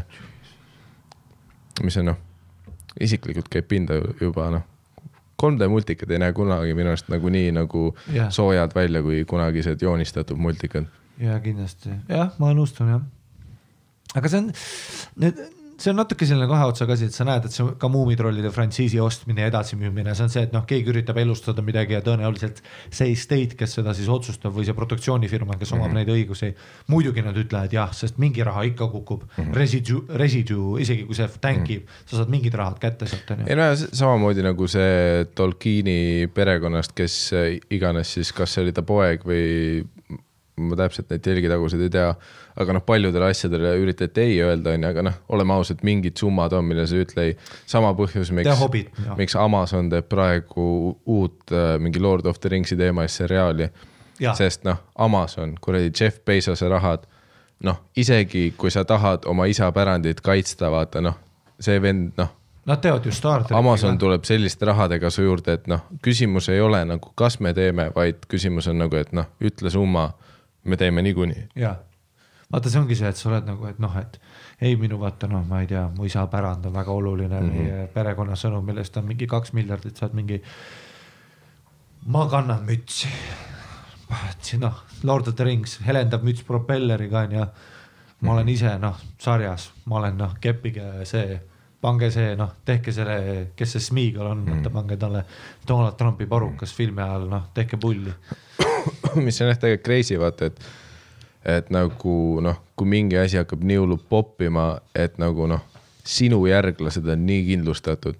no mitte muidugi noh, ma, ma ei usu, et noh, Tolkien kunagi oleks suutnud isegi ette ennustada, vaata, et selline asi muutub selliseks raha tootjaks, onju või no samamoodi Tove Jansson ei oleks, ma arvan, kui ta Muumisid tegi, ta noh, tal ei oleks peast läbigi selline mõte käinud, et tead mis, noh, kuradi isegi mu lapse lapselapsed saavad sellest, onju, noh, nii söönuks, et nad ei pea kooli minema ega Jah. tööle. Jah. mul oli kunagi, mul oli Kanadas üks bitt ka, kus ma rääkisin täpselt vaata, et sa oled nagu ähm,. aa, et, et ma rääkisin äh, jalgpallurites noh, et eh, mis summasid nad saavad, vaata. siis ma rääkisin ka vaata, et mõtle, et sa oled kuskil küla, noh, reaalselt mõned lood on sellised, sa oled kuskil Brasiilia favelas ja paned noh, seda noh, kikipolli vaata nii hästi paned, onju et sinu noh, lapsed joovad ka šampanjat mullivannis, vaata, et sa nagu noh, selline bitt oli vaata mingi samas hiljuti just oli uudistes, kuidas Ronaldinho läks vangi, aa, noh kõva. Sest eh, noh ülikuulus, ei, sest noh, vaat nagu täpselt see üks nendest eh, kõrvalnähtudest, kuigi sa tuled faveelast ja mingi hetk jalgpallis rahad liiguvad, siis noh, samamoodi sa nagu ei oska niimoodi arvutada, et sa saad aru, kuna need rahad otsas on. et sa ostad kolm helikopterit ja kaks kuldketti. noh, näiteks jah, sa oskad äh, seitse tilburit vaata maksad kuradi nende Tilburid, jah. jah, jahilaevade viide siis äh, kuradi, Barcelona kogemusele. et noh, sa maksad tolle laeva kahesajale töötajale ja noh, kõik asjad onju. ja me nägime, Tilbur on siis viide, me nägime lambist äh, seitsmendat kõige kallimat äh, eralaeva maailmas nägime lihtsalt Barcelona sadamas. huvi pärast guugeldasime, palju väärt oli. ei, see nägi rets eemalt välja ikka noh. ei no mingi garaaž oli, helikopteri pad. Eesti riik ei suudaks üleval pidada sellist asja. ei, seal oli seitsekümmend töötajat. aga sa vist guugeldasid, see oligi mingi kuradi Araabia šeigi oma või? ja, ja, ja ei, Araabia šeik, noh mm. -hmm., tead, kruiisime oma perega mm. -hmm. mingi seitsekümmend inimest peavad tööl olema ja värk ja. kus me siia jõudsime üldse? rahadest, aga aa jaa, sest äh, Ronaldinho, ma ei tea, kas Aga enne vist vist läks vangi ikkagi, sest äh, äh, nüüdseks ta oli juba jõudnud kuskile sinna auku, kus ta on mingi noh äh,, seotud mingi narkoäriga oli mingi hetk ja noh, jäi vahele ja nüüd on noh, kuigi noh, mingi suht hea pilt oli ka juurde pandud, kus ta oli mingi noh, kuradi onni ees, plätud jalas ja shortsid ja naeratas lihtsalt aga ikka vangi minek, täielik kuradi allapoole spiraal elus. ja, aga nende vang on tead küll noh, see on see Harvey Weinsteini vang, vaata. kus sa oled noh, mingi. ei no kui ta oleks ikka rikas, aga ta ei ole enam. ta on nagu noh, suht kõik rahad ära põletanud. ja, ja, ja noh, jah. seega ta tõenäoliselt, aga noh, sellegipärast isegi kui ta Brasiilias vanglasse läheb, siis ta on nagu jumal seal, sest ta on Ro- Ronaldinho noh. pluss me räägime, vaata, sa ütled ka need rahad, siis tegelikult on ikkagi see, et ta võib raadiosaates käia ja saab viiskümmend tonni selle eest, vaata. keegi pakub talle ikkagist, kuule, tule tee hommikuraadiot, kui vanglast välja saad, sa saad kaksteist kilo naha kuus. et me räägime praegu noh mm., see vaata, see on nagu see Mike Tysoni pankrotistumine. No see on see, et jah no Fifty Cent on ka iga aasta pankrotis. Fifty Cent, no täpselt. Fifty Cent on viimased kakskümmend aastat pankrotis no. Johnny Depp pidi oma ühe rajooni maha müüma, vaata noh, et me räägime sellest. no samas Johnny Deppil on päriselt raske noh, sa näed teda, tema füüsisest seda, see tüüp no- jäi noh, viimase viie aastaga kakskümmend no aastat vanemaks oli. vampiir noh, jah, ei no vot see on, Elon Musk peaaegu komistus sinna otsa, mäletad, kui nad lahku mm. -hmm. läksid, siis Elon Musk läks selle Biffiga välja. ei ma ütlen, see, kes iganes see Johnny Deppi, Amber Heard või, Amber Heard jah, Et, saatan äh, isiklikult. jällegi feminismile väga sitt samm, vaata. sest noh, tolle hetkeni meil oli see jälle, et noh, ärg-, noh, et palun noh, usume ohvrit, kõik see teema on ju. Ja nüüd Amber Heard tegi selle reverse mamba, kus noh, kõik olid vaat see, et kui naine ütleb, et teda noh, on väärkoheldud ja siis noh, mis, mis on tä- täiesti loogiline se- seisukoht, ma nõustun. on ju, et noh, tihti noh, me peame ohvri ära kuulama, peame nagu noh, ikkagi positiivsed olema, on ju. Mida iganes see tähendab, aga ei ole hullu, ära muretse, see, et ta kepib sind iga teisipäev keldris ja annab sulle noh, Mm. sealt alt koeratoidu luugist annab sulle süüa ja hoiab sind noh nagu R Kelly hoidis ämbriga onju. aga no siis oligi vaat see suur case, et kohe, kui need süüdistused tulid, siis kõik olid ahaa, et noh, ja et ma olen ka kuulnud Johnny Deppi kohta seda, et pa-pa-pa onju, et noh, ta kuradi noh, eyeliner mõõk käest tuleb laeva pealt rastapatsidega ja kuradi noh, kepib mõõgaga perse naisi ja noh, peksab kõiki. Ja siis noh, kõik need jutud tuli kohe, kui see klipp, noh, korraks tuli mingi sõna välja, siis kõik olid kohe aa ja raudselt peksis raudselt, kuidas see vend ei saa, ma olen noh, Sleepy Hollowit näinud, see tüüp on segane onju. ja noh, muideks mul oli isegi äh, minu selles kaks tuhat kaheksateist äh, tunnis, see kõlab minu peas paremini, see Johnny Deppi bitt sees, kus noh, ma ütlesin nagu see, et noh, see, et noh, aga kas me tegelikult teame, on ju, ja nüüd aastad hiljem, mis välja tuli see, et tegelikult Amber Heard peksis Johnny Deppi hoopis ja selle käigus, kuna kõi- kõige selle pasa käigus jõudis äh, Johnny Depp saada cancelled, nii et ta mingi filmidiilid tühistati. ja noh, Amber Heard sai kuskilt tõenäoliselt mingid rahad veel, Johnny Depp oli noh, tänaval visati kapsaga teda. noh, ta reaalselt viimase viie aastaga vananes viiskümmend aastat nagu ta läbis kemoteraapiat. jah, Johnny Depp on peale seda saagat, noh, näeb nii rahv välja ja, ja noh, mis on ülisarnane sellega, mis Obamaga juhtus teise ametiajal, on ju. et alguses tuli sinna, nägi välja kõige noorem president ever. Obama ametiaeg lõppes, ta nägi vanem kui Donald Trump välja. vaata George Bush juuniorit, ta ju, vaata, nägid seda videot, kus ta vaata, on mingi noh, hoiab käest kinni kuskil matustel mm, Mhm. -hmm. naerab, rihvib, vaata täiesti lädramälus paistes, vaata. ta ju räägib omaette mingi seinaga, vaata teda Mhm. ei tooda välja ka väga, sest et ta on ju täiesti noh, mumbling vaata, kuna noh. nojah, aga noh, tal oli väga rahva ametiaeg ka ikkagi, no te, tegelikult väga- tagantjärgi teda visati sandaaliga. teda visati sandaaliga. ärme unusta seda, et noh, mingil, mis iganes see oli pressikonverents või midagi, George Bush visati fucking sandaaliga. jah, täpselt. mis tuletab meelde, et eile õhtul ma just äh, lõpuks äh, vaatasin selle ära, kaks tuhat kaheksateist aasta filmi Wise, mis on see, kus äh, Christian Bale mängib Dick Cheney't, mis noh, jällegi mu lemmik, vaata noh, tõenäoliselt Christian Bale'ile öeldi, et noh, me võime noh, Krimm on piisavalt kaugele jõudnud, me saame sulle bodysuit'i teha. Christian Bale on vestluse ajal juba, ei, ma olen noh, praegu juba kümme kilo juurde söönud. Ma olen kohe kohal, noh, tüüp võttis, noh, jälle sõi ennast. mis Dick Cheney oli vähk, mul on ka vähk, ma panen mikrooni oma kotid ja Va- vana te tahate, et ma välja näen kaheksakümmend I got you I fam. got you fam mm., ma suitsetan ja olen seitsekümmend kaks tundi magamata. aga noh, midagi ei saa öelda. Wise'is Christian Bale, noh, ta oli Dick Cheney nagu. no jaa, aga Christian Bale, me räägime praegu noh, tule see vend ju killib igas rollis noh.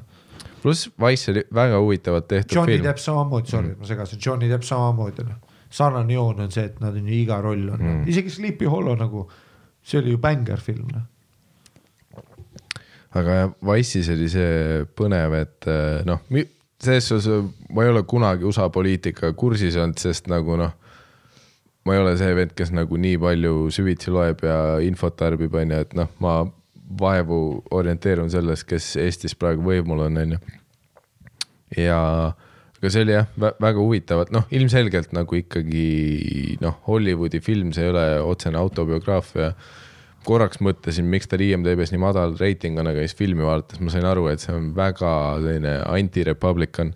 nagu noh, see film on ikka noh, puhtalt selline, et äh, väga nagu liberal suunitlusega. aga jah, tagantjärgi päris, päris huvitava nagu spinni paneb sellele Iraagi sõjale ja noh, nüüd, kui sa mõtled sellele, et nagu George Bush oli kogu selle asja keskel, on ju, et George Bush oli noh, palju kas ta oli esimest aastat äh, president, kui nine eleven juhtus või? et noh, ja, ja nine elevenist algas kogu see pask on ju põhimõtteliselt ja, ja kui ma õigesti mäletan, selle teise termi ta kinnitaski sellega ära, et ta nagu noh, tõmbas nagu tagasi, ütles, et okei okay,, me pommitame nakku mm. nii kuradi noh. Ei no seal filmis käis ka see, see läbi vaata, et nagu alati äh, lihtrahvas siis suhtub äh, positiivselt sellesse presidenti, kes võidab sõja. ehk siis noh, mõtle välja sõda ja võida see, mis on noh, ilmselgelt sa lähed USA rahade ja militariga noh, kõigepealt kuradi noh, pommitad Afganistani tükkideks. ei, see on see, et noh, tead mis, meil on noh, Iraagist saab normaalselt naftat noh. ja siis on see, et äh, meil on pomme, kas, mingi huvitav laine oli ka seal filmis, et noh, et nagu see idee oli siis äh, nagu selleks, et Iraaki inveidida nagu veits tekitada mulje, et Saddam Hussein on terrorist, on ju, et noh, siis meil on nagu mingi noh, põhjendus, miks, miks me lähme, on ju, Iraaki äh, sõtta siis no see oli nagu nii-öelda äh, see nii-öelda vandenõuline, et see on siis nagu presidendi vaba, kuna president on see, kes nagu noh, mitte et sa ei otsustanud otseselt on ju, aga noh, ikkagist koos kõigi inimestega, kellega sa plot'id nii-öelda neid mm -hmm. noh kä- käike, siis sa oled otsustanud ja sa pead nii-öelda avalikkuse ees moraalselt nii-öelda mm, -hmm. nad nagu kunagi vaata, see ei ole selline asi, mida nad ütlesid, vaata, et you did this, we are gonna do that on ju, aga et see nagu nii-öelda nii-öelda nagu avalikkusele näidatud pilt, see, see stsenaarium oli perfektne, noh mm., selle nii-öelda nine elevenist mängituna on ju mm.. et, et ei no tänu nine elevenile sa, sai noh, ringiga Iraaki jõuda et. tava public nii-öelda need tüübid, kes ongi USA, USA, nemad ei küsi küsimusi mm.. Sest et nemad näevad neid peresid, noh mm. New Yorgis vaata, kes, kellele tehti liiga. noh, inimesed nutavad, jooksevad, vaata sealt, tead selle bombdasti käest jooksevad, vaata mm. laps on käes, nad näevad seda kaadrit. järgmine asi on turbaniga mingi tüüp, vaata, kes hala, hala, hala tõstab relva, vaata laseb mm. õhku ja siis tuleb järgmine kaader on noh, debiilik kuubis, keda visatakse sandaaliga, ütleb sulle vaata, et aa, me pommitame nad, kuni noh, sandaale pole ka enam jäänud. ja siis sa oled nagu, et hell yeah noh ja siis selles teise term'i ta ju noh, killis. ja seal oli filmis oli isegi huvitavat see, et kuidas äh, isegi nende poliitiliste otsuste jaoks äh, tegelikult tehakse ju neid äh, no vot mingid noh, kes iganes teevad mingi turundusreklaami, mida iganes firmad teevad ju vot see, et sa võtad noh, tänava pealt mingid vennad ja siis noh, nad on sul kuskil mis iganes äh, kuradi seminariruumis ja sa üritad noh, nende käest saada nagu seda tavainimeste suhtumist, on ju. mis oli täpselt see, et, et kuidas äh, siis äh, USA konservatiivid mingi hetk muutsid selle, et noh, see oli filmis mingi näidatud äh, äh, stsenaarium on ju, et kuidas äh, algselt nagu avalikus ruumis räägiti globaalsest soojenemisest, oli global warming on ju ja siis nad proovisid nagu enda mingi turundus äh, target group research'is on ju, et mis siis, kui me nimetaks selle debatis ümber climate change on ju. et see ei ole global warming, vaid me nimetame selle ümber climate change. ja siis oli kohe vaat see, et noh, mingi tavatüübid, kes on su see fookusgrupp on ju, et küsid nende käest, et kuidas te sellesse suhtute, et nüüd, kui uudistes on see climate change on ju. ja siis nad on mingi, et okei okay,, nüüd, nüüd jah, see kõlab palju vähem hirmuäratav, vaata. Kui sa ütled mulle global warming, ma noh, ma mõtlen midagi on putsis, sa ütled mulle climate change, see tundub, et noh, vahel elu muutub, vaata. muutub ja ükskord olen siin, teinekord seal. aga see aga seal filmis oli mingi see ka, et mingi selline lain, et, et lõpuks nagu, et noh, Saddam Hussein võeti maha, tema kodust ei leitud ühtegi massihävitusrelva, vaid hästi palju kokaiini ja Ameerika märulifilme. ehk siis noh, tegelikult noh, põhimõtteliselt mingi suvaline diktaator, narkobaron. Nagu okei okay,, noh, sa ei saa jälle öelda suvaline, sest noh, kes teab, on ju, et noh. Jah, ei, fair point, vaata nüüd on ka see noh, nii-öelda põhiline see, vaata see nagu selline, mitte vandenõuteooria, aga noh, ilmselge, mida meedia tegi ka, et nad ju ehitasid Saddam Husseini selleks tüübiks, keda siis nii-öelda mm -hmm. mõrvata, sest meedia ehitas tema pilti kui noh, maailma saatan kuni selle hetkeni, et ta poodi avalikult üles niimoodi, et mina vaatasin oma emaga seda telekast. mäletad seda päeva, kui ta üles poodi, see oli ju igal pool uudistes. see oli noh, avalik hukkamine noh, ja see nagu eriti putsis spinn selle otsas on, et läbi kogu selle asja tegelikult sündis ISIS nagu, muidugi, nagu sest ISIS läks ka ju Twitterisse mm. Läks ka ju meediasse, noh, ehitasid täpselt samamoodi, noh, kõik sama asi põhimõtteliselt lihtsalt. selle Wise'i filmi puhul oli see ka huvitav, et Tyler Perry äh, mängis äh, Colin Powellit. ja, ja ma ei saa, ma ei saanud aru, ma Aa. filmi vaatasin, ei saanud aru. sest äh, aga noh, tagantjärgi, no tere, Tyler Perry on kameelion, ta võib kõik olla, noh. ma vaatasin filmi, vaatasin, nad said päris Colin Powelli Vau, ja noh, ta ei teinud isegi ühtegi nalja, noh, ülitõsine roll. noh, Tyler Perry on kameelion tegelikult. ma olen kusagil.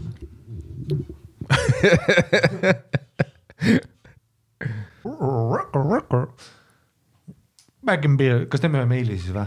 või sa, või sa tahtsid veel rääkida oma poliitilistest arvamustest või? Äh, tegelikult mul ei olegi poliitilisi arvamusi, lihtsalt see mm, kaks tuhat kaheksateist aasta film Christian Bale'iga Wise. Wise. filmi nimi on siis selle järgi, et Dick Cheney oli vice president.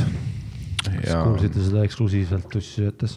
ja mm, noh, me oleme sinuga ah,, Tom Segura spetsial, kuule, mis sa arvasid? Tom Segura spetsial kaks tuhat kakskümmend spetsial Ballhog. ütle mulle otse näkku, Äh, ma ütlen sulle otse, et äh, viimasel ajal Netflixis välja tulnud spetsialitest äh, üks äh, mulle meeldivamaid, aga põhimõtteliselt selle nurga alt, et ma olen niikuinii Tom Segura fänn. Aga kõikidest äh, Tom Segura spetsialitest äh, äh, kui ma peaks neid triviaalselt järjestama, siis ma ütleks ikkagi, et teised spetsialid on mulle rohkem meeldinud. nagu, et ta, ta, ta ei ole nagu greatest, aga samas jällegi, kuna see on Tom Segura ja mulle meeldib Tom Segura, siis äh, see oli hea, aga noh, see on ka suures osas sellepärast, et ah, see mull oli sul. et Tom Segura on lihtsalt kõik spetsialid minu arvates ülihead olnud, seega ta on ise lati nii kõrgele pannud, et äh, see on ikkagi minu arust väga hea spetsial, aga lihtsalt noh, kuna tema eelmised on minu jaoks nii head olnud, siis äh, et noh, pigem ongi, et mis mul on tihti nagu just mingi viimase aasta jooksul äh, välja tulnud Netflixi spetsialitega on see, et kõikides on mingi üks-kaks bitti, mis mulle nagu hullult meeldivad, mis on nagu bängar, aga mul on alati tunne, et nagu mingi maht sellest on nagu selline suht filler ja noh, samas ma saan aru, millest see tekib ka. see on lihtsalt, et enamus nendest spetsialid on tüüpide poolt, kes on praegu äh, nii kuulsad, et sul ongi iga aasta üks spetsial nagu see, et noh, sul on juba booked on ju, et sul on, et järgmine aasta mul tuleb järgmine välja. ja ongi see, et noh uh,, see, millest me kõik oleme rääkinud, et miks nagu mingid koomikute esimesed spetsialid tunduvad nagu taidimad, sest nagu esimest spetsialit sa kirjutad kümme-viisteist aastat ja sealt edasi hakkab see minema nii, et noh, sa kirjutad ühte kas kaks või üks aasta, on ju. ja noh, seda on tavaliselt tunda, et mida kauem sa mingit spetsialit kirjutad ja töötad selle kaual, kallal, seda nagu tihkem ja nagu kompaktsem see lõpuks tuleb mm. -hmm. jah, kas sulle meeldis Tom Segura Paul Hogg? no isiklikult fänn, natuke puine tundus, natuke puine um,. Grimm oli veits veider. Grimm oli, tead, mis mulle ei meeldi, mulle ei meeldi, võib-olla selles mõttes, vaata, ma olen üli cool ka, vaata, ma olen siuke hipster ja siuke äge vend, vaata, mulle meeldib originaalsus ja värki. Et võib-olla vaata Netflixi. jalg monitori peal. ja, no mida iganes on ju. aa jah, tal oli jah, ei see mind ei häiri, ei, ma, ma nüüd vaatame korraks stand-up'ist mööda, vaatame lihtsalt overall special'it, nad üle produtseeritud. näiteks Chris Rocki oma oli uskumatu, sest see ähmasus, kõik see värv, aga see on nagu top of the food chain füüsilise disaini poolt on ju natuke üle produtseeritud, see on lihtsalt minu kui fänni arvamus, et näiteks Sebastian Maniscalcot ma tahangi kahe tuhande inimese ees vaadata ähm,. lihtsalt sellepärast, et ta on väga füüsiline koomik mm, -hmm. ta täidab seda lava. Tom Segurat ma tahaks näha noh, Comedy Club, Taidim äh,, Taidim lihtsalt selles mõttes, et vaata, mida suuremaks ruum läheb äh,, seda suuremaks läheb kaja, heli, üldine atmosfäär, et uh, the grander you uh,, the grander the room, the grander you play nii-öelda onju mm. -hmm. siis ta ei olnud selline noh, et, et äh, aga võib-olla see on lihtsalt minu enda selline, et tema completely normal oli lihtsalt kokku nii kitsas, tight, tight, sest null rasva ja ta deliver'is nagu inimestele nagu teravalt, vaata, kuna ta ei olnud mainstream kuulus, ta lihtsalt oli Comedy Central leidis talle ruumi, mida ta täitis. Uh, Mostly Stories oli hea, no see, mis ta oli, Disgraceful või? oli viimane või, oli Disgraceful Jah. see oli uskumatu. seal olid naljad nii tugevad mm -hmm. ja ei tundunud nii ülepingutatud produtseeritud.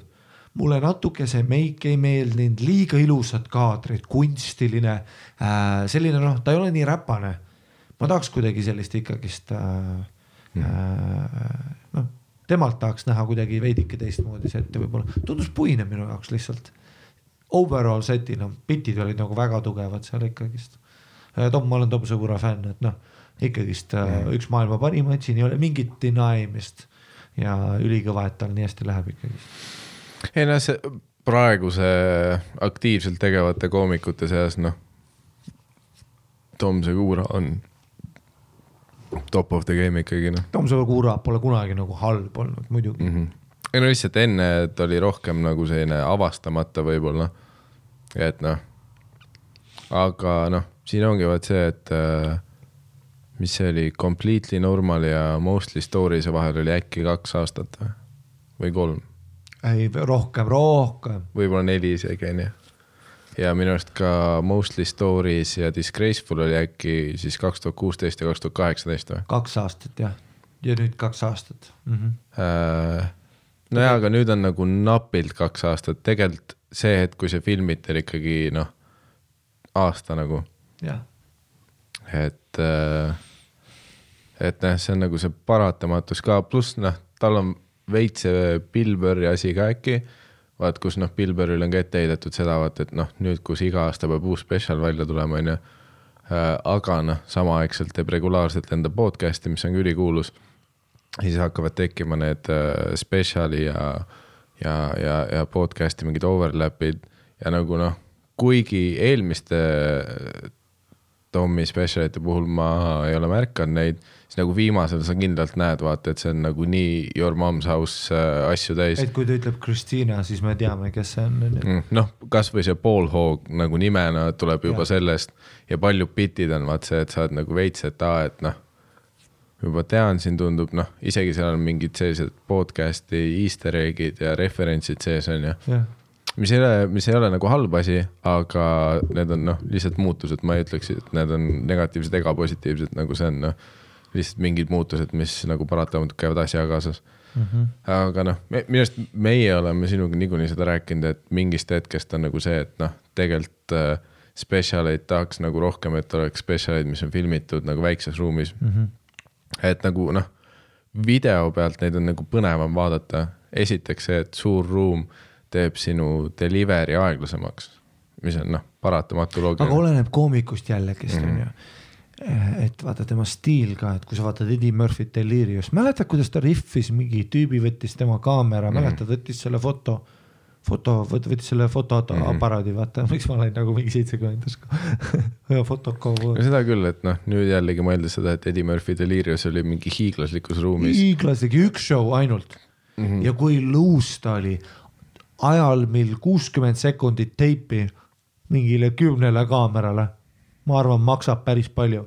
ta rihvis, ta oli füüsiline, ta troppis maiki, mäletad, ta maigi otsas oli mingi kollane jublakas tuulekaitseks, mäletad mm? -hmm. issand, sellist ei noh, ei teeks praegu, aga eh, tema outfit, kõigel sellel oli tolle aja kohta meeletu maitse, meeletu stiil et see on kõik nagu suhteline, aga, aga selles mõttes me sinuga oleme nagu nõus jah, et vaata, et väikest ruumi on, seda on lihtsalt huvitav vaadata. Ega hüppat me filmisime ka Vildes ainult sellepärast, et noh, et ma tegin nagu suuremat ruumi nüüd lihtsalt väiksemat, et noh, vahelduseks. ja seda tahaks ka näha. kindlasti noh, see on veits teistsugune tempo, vaata. teistsugune tempo ja lihtsalt fännina ma tahaks näha, et noh, vaata, mul oli ka see, et vaata, see on ka põhiasi, et kui sa vaatad spetsialeid, mäletame, et stand-up on live kunstivorm ikkagist ja noh, mul oli ka see, ma mäletan Roy Wood Jr, ma vaatasin ka paar klippi online'is Mm -hmm. oli nagu, et ja, ja, ei kaabuga, kaabuga vaata vend. noh, ütleb vaata mingeid asju ja no paar bitti on, aga no olgem ausad, mis sa ikka siin teed, vaata. Mm -hmm. ja siis ma nägin teda laivis mingi mitu show'd järjest Jaki-Jakis vaatasin seal klubis, noh sihuke pooltühi neljapäev, packed reede, aga noh, mitte üle kahesaja inimese. ja kuidas ta killis, ma olin nagu, et vau wow,, et sa oled noh, võib-olla üks maailma parimaid, keda ma näinud olen. et lihtsalt, et siis sa saad nagu sellest ka aru äh,. lihtsalt kui luus ta on ruumis ja kuna see on veidike purjus Friday late show, pooled ei tea, kes ta on, ta on terav ka, kuna ta bitid on tight'id, ta teeb oma parimat setti, ta teeb oma parimat setti ja siis sa vaatad seda, oled nagu ka, et noh, et seda tahaks nagu rohkem kogeda nagu videovormis ka võib-olla. no näha midagi nagu väikest mm. -hmm. ja luussi. miks on ka see, nagu ma ennem ütlesin, vaata, et ma vaatan sette, vahest sa näed vaata neid ägedaid sette ka väiksemates mm klaabides. Mäletad äh, Louis CK sarja äh, Louis on ju üks mu all time favorite Mm -hmm. sarju on ju, uskumatu. mäletad seal, kus oli need setid vahepeal? Need Comedy Cellari footage lihtsalt jah. jaa, ja ta leidis ju, saad aru, tüüp on nii enesekindel oma bittides, et ta ju leidis, mõni episood oli lihtsalt mingi, ma tahaks nüüd rihvida ühte asja, et kutsus crew, kutsus mingi kokad kohale tänavalt, kutsus paar inimest, vaata ütles, tuleb, tule, tule, tule, tule, pani nad istuma ja tegi selle ära, vaata. ja tal oli haigelt tugevad bitid mm -hmm. sarjas. No see on veits ka see Andrew Schultzi fenomen praegu ju. nagu kõik tema klipid saavad suht palju vaatamisi. esiteks noh, sest ta on nagu hea koomik, aga samas ta filmib ka neid noh, võrdlemisi low budget tegelikult noh, võrreldes Netflixi spetsialitega. ikkagi low budget ja väiksemates ruumides, aga seal on kohe see teine energia, pluss see, et see noh, kahe, mis iganes kahesajase ruumi naer näiteks äh, saab nii palju kiiremini läbi, mis tähendab seda noh, võrreldes viie tuhandese teatrisaaliga on ju. või noh, Kevin Harti What Now, ta ütles reaalselt kolm lauset ju. see What Now, vaata. oli What Now on ju, see kuuskümmend tuhat, kuuskümmend kuus tuhat või? Philadelphia Arena või mis see oli? Mystery what now või? jah, no igatahes noh, see nagu ka sama vaata mm, -hmm. ta ju reaalselt ütles hello, kaheksa sekundit, noh aplaus mm, siis kakskümmend sekundit hingame, siis tuleb uus rolling aplaus tagant. kuigi no mingis mõttes ma saan ka sellest aru, et äh, kui sa teed terve tuuri, noh, mida noh, Tom Segura enne selle Netflixi viimase spetsiali lindistamist ikkagi, sa tegid terve tuuri tõenäoliselt sama suurtes saalides, on ju. et noh, need mi- mis iganes mitusada kuupäeva on ju üle Ameerika. et, et noh, selle nurga alt ma saan jällegi aru, et noh, sa oled terve tuur seda materjali sellistes ruumides harjutanud, seega on noh, selle nurga alt loogiline, et sa filmid sama suurt ruumi kuskil, sest noh, sul on niikuinii see tempo ja see delivery sees on ju. no see oli ka selle, mis, kui me filmisime minu hüppatuuri läks, no kohe vutsi oli see, et ma tegin ainult teatreid, ma tegin suuri ruume. minu mm -hmm. timing, delivery, kõik oli hoopis teistsugune nagu club formaadist, noh, sada viiskümmend, sada kuuskümmend inimest Vildes on ju. et see oli ka kohe, noh, ma filmisin õnneks nelja, nelja show'd on ju. aga ma mäletan sellega, noh, esimeste, esimese kahe show'ga mul oli kohe see, et aa, et noh, ma pean kohe hoopis teistmoodi tegema. nagu pidin ka noh, uuesti läbi mõtlema korraks, kuidas ma nagu bitte teen või mis nagu energiaga ma teen, on ju, kuna ma tegin suure ruumi, noh, act'i ikkagist Mm -hmm. aga noh, ma olen muidugi noh, nagu selles mõttes väga kriitiline enda suhtes ka, et noh, võib-olla ma nagu panin endale võib-olla kõrgemad standardid ka. et noh, lihtsalt sellepärast, et noh, sa suuremas ruumis kill'id rohkem lihtsalt noh,. ei no kindlasti see ka juurde panna, et see naerude detsibel, millega sa oled harjunud kuradi suures teatrisaalis võrreldes siis, kui sa teed Vildes, kus sul on noh, mitu korda vähem inimesi puht sellepärast, et see on väiksem ruum, on ju. ja siis see võib-olla šokeerib sind ennast juba, kus sul on nagu, et aa, et seal olid noh, suuremad naerud jah, sest see oli noh, mitu korda suurem ruum. aga ei, ma usun, et noh, jällegi sul sai ju neli õhtut filmitud ja ma usun, et sellest tuleb mingi noh, väga viral kompott lõpuks kokku. ma proovin teha sellist tight'i, tight nagu, et noh, mitte pikka. no ku- kuna iganes see mingi reliisi saab, siis ma usun, et see jah, pluss siis album noh. album veel, mis oli suuremas ruumis. seda ma tä- täiega ootan ka nagu, mm, lihtsalt noh, et näha, kuidas läheb, sest ma olen füüsiline koomik. aga Brian Regan on ka füüsiline koomik, ta andis albumi välja. ja siis ma sellepärast mõtlesin huvi pärast lasta. sama nagu tuur, sarnased beat'id. aga lihtsalt eh, teised show'd.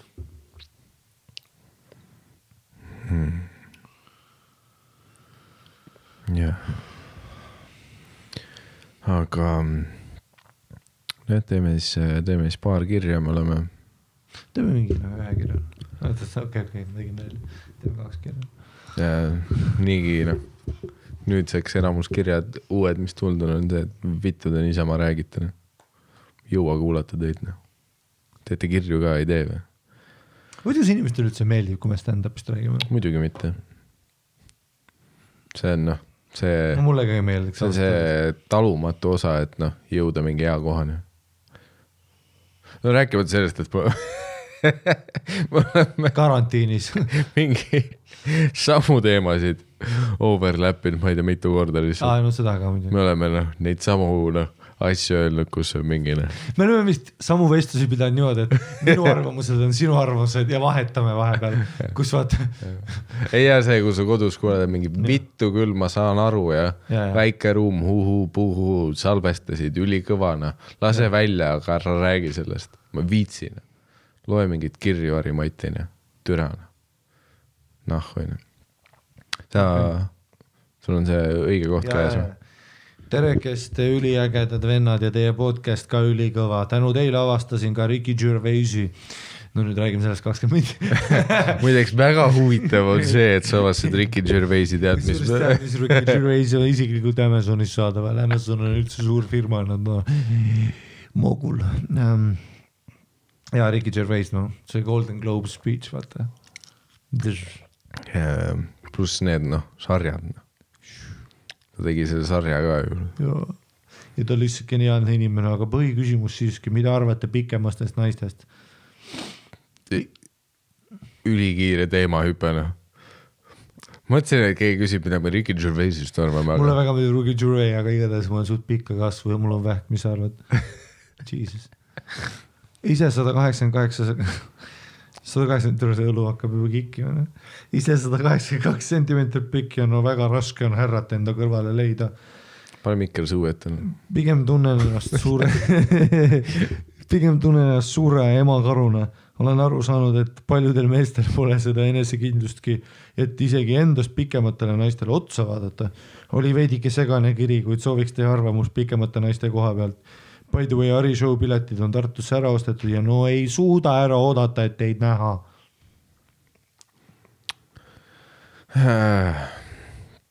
no vaat nagu, nagu see ütlus on, et iga pika naise kohta on üks Roger. aa, eriti pikk nagu või? kuigi samas Rogeril oli see kogu teema, kus ta ütles, et ta eksklusiivselt ei taha pikki naisi oli või mm. -hmm. mm.? Roger Andre, see oli noh, põhitsitaat, mis temalt on, mulle ei meeldi pikad naised. no öö, ei, ta on ju pigem just, seda arvamust me pigem tahame kuulda, on ju just, et ülirahv on see, et vaata noh, mina, teised no mina ja sina oleme noh, olgem ausad, lühemad, tornid. pikk sa oled? ma olen kaheksakümmend viis, ma olen temast lühem ikka.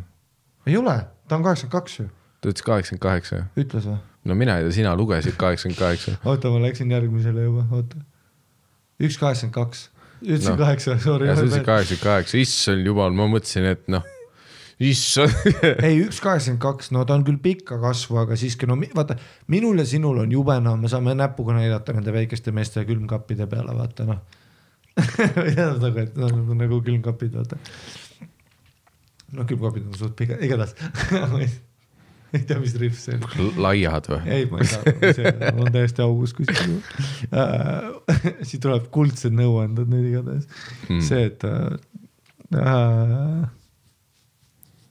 üks kaheksakümmend kaks on ju, mis see Mhm. jah, igatahes, et noh, sa oled üks kaheksakümmend viis on ju, ma olen üks üheksakümmend, ei, me oleme tornid, sa muudad oma pikkust kogu aeg. no ma olen mingi üks üheksakümmend üheksa kuni üheksakümmend, oleneb päevast, vaata. ei, sa ütled alati midagi üheksakümnega, aga sa ütled selle noh, kolmanda numbri ütled alati mingi noh, oleneb, mis argumenti mul vaja võita on, vaata oleneb kui pikk Roger see päev on. jaa, täpselt. okei okay,, sa nüüd seda mulli tegid otse ja ma tegin mulje, aga tead, mis sul oli enne astmahoog, kui ma rääkisin? ja siis, olid kõrval. selle jaoks mul seda paremat tehnikat vaja oligi, et sa saaks olla. silmad lae poole lihtsalt. okei okay,, sa oled meeter üheksakümmend seitse, noh. et äh, ei, aga noh, me peame kaasa tundma, mõtle, kui sa oled noh, ta on ju see, et oled lühike, ole julgem noh. Mhm. tead, mul on tunne, et äh, see on üks nendest teemadest sarnaselt feminismiga, kus äh, tegelikult teised naised keeravad veits äh, käru sulle, sest äh, mul tunne, et paljudel tüüpidel see stigma tekkinud just sellest, et ülipalju on neid pihve, kes kogu aeg ütlevad, vaata, et minust lühem mitte kunagi. Ja mis on nagu see, et okei okay,, Triin, rahune maha, sa oled meeter viiskümmend, vaata nagu ke- kelle ke,, mida sa, mis tingimusi sa praegu paned minust lühemaid, ei. Nagu jah, ära käi lasteaias, siis ära käi The Shire'is, vaata, me rääkisime. ei, ei, aga kui palju, Äh, aga, aga mul on tunne, et naised on vaat tekitanud selle ja noh, mitte, mitte noh, ma tean hashtag not all women mm, -hmm. aga noh, mingi grupp naisi, kes noh, väga vokaalselt alati noh, panevad oma Facebooki seinale enda sünnipäevaks, et aitäh õnnitluste eest. aga tahaksin lisada, et äh, endast lühema mehega ma ei taha kunagi, ma ei taha nähagi neid. et see on tõenäoliselt sealt ja siis, siis äh, noh, ilmselgelt mingitel meestel tekib sellest nagu see arusaam, et aa, et nii ongi, onju, ja noh, kindlasti nagu sealt tulevad need hirmud, aga vaat päeva lõpus mul on tunne, et noh, kui sa suudad selle noh, kuidagi nii serveerida, onju, et noh, jällegi vaat siin on teine küsimus on see, et, et noh, kuhu gruppi sina ise kuulud. on ju, sa oled meeter kaheksakümmend kaks, aga kas sa ise tahad endast pikemat meest või, või kas sa tahad või, või sul on pohhui või?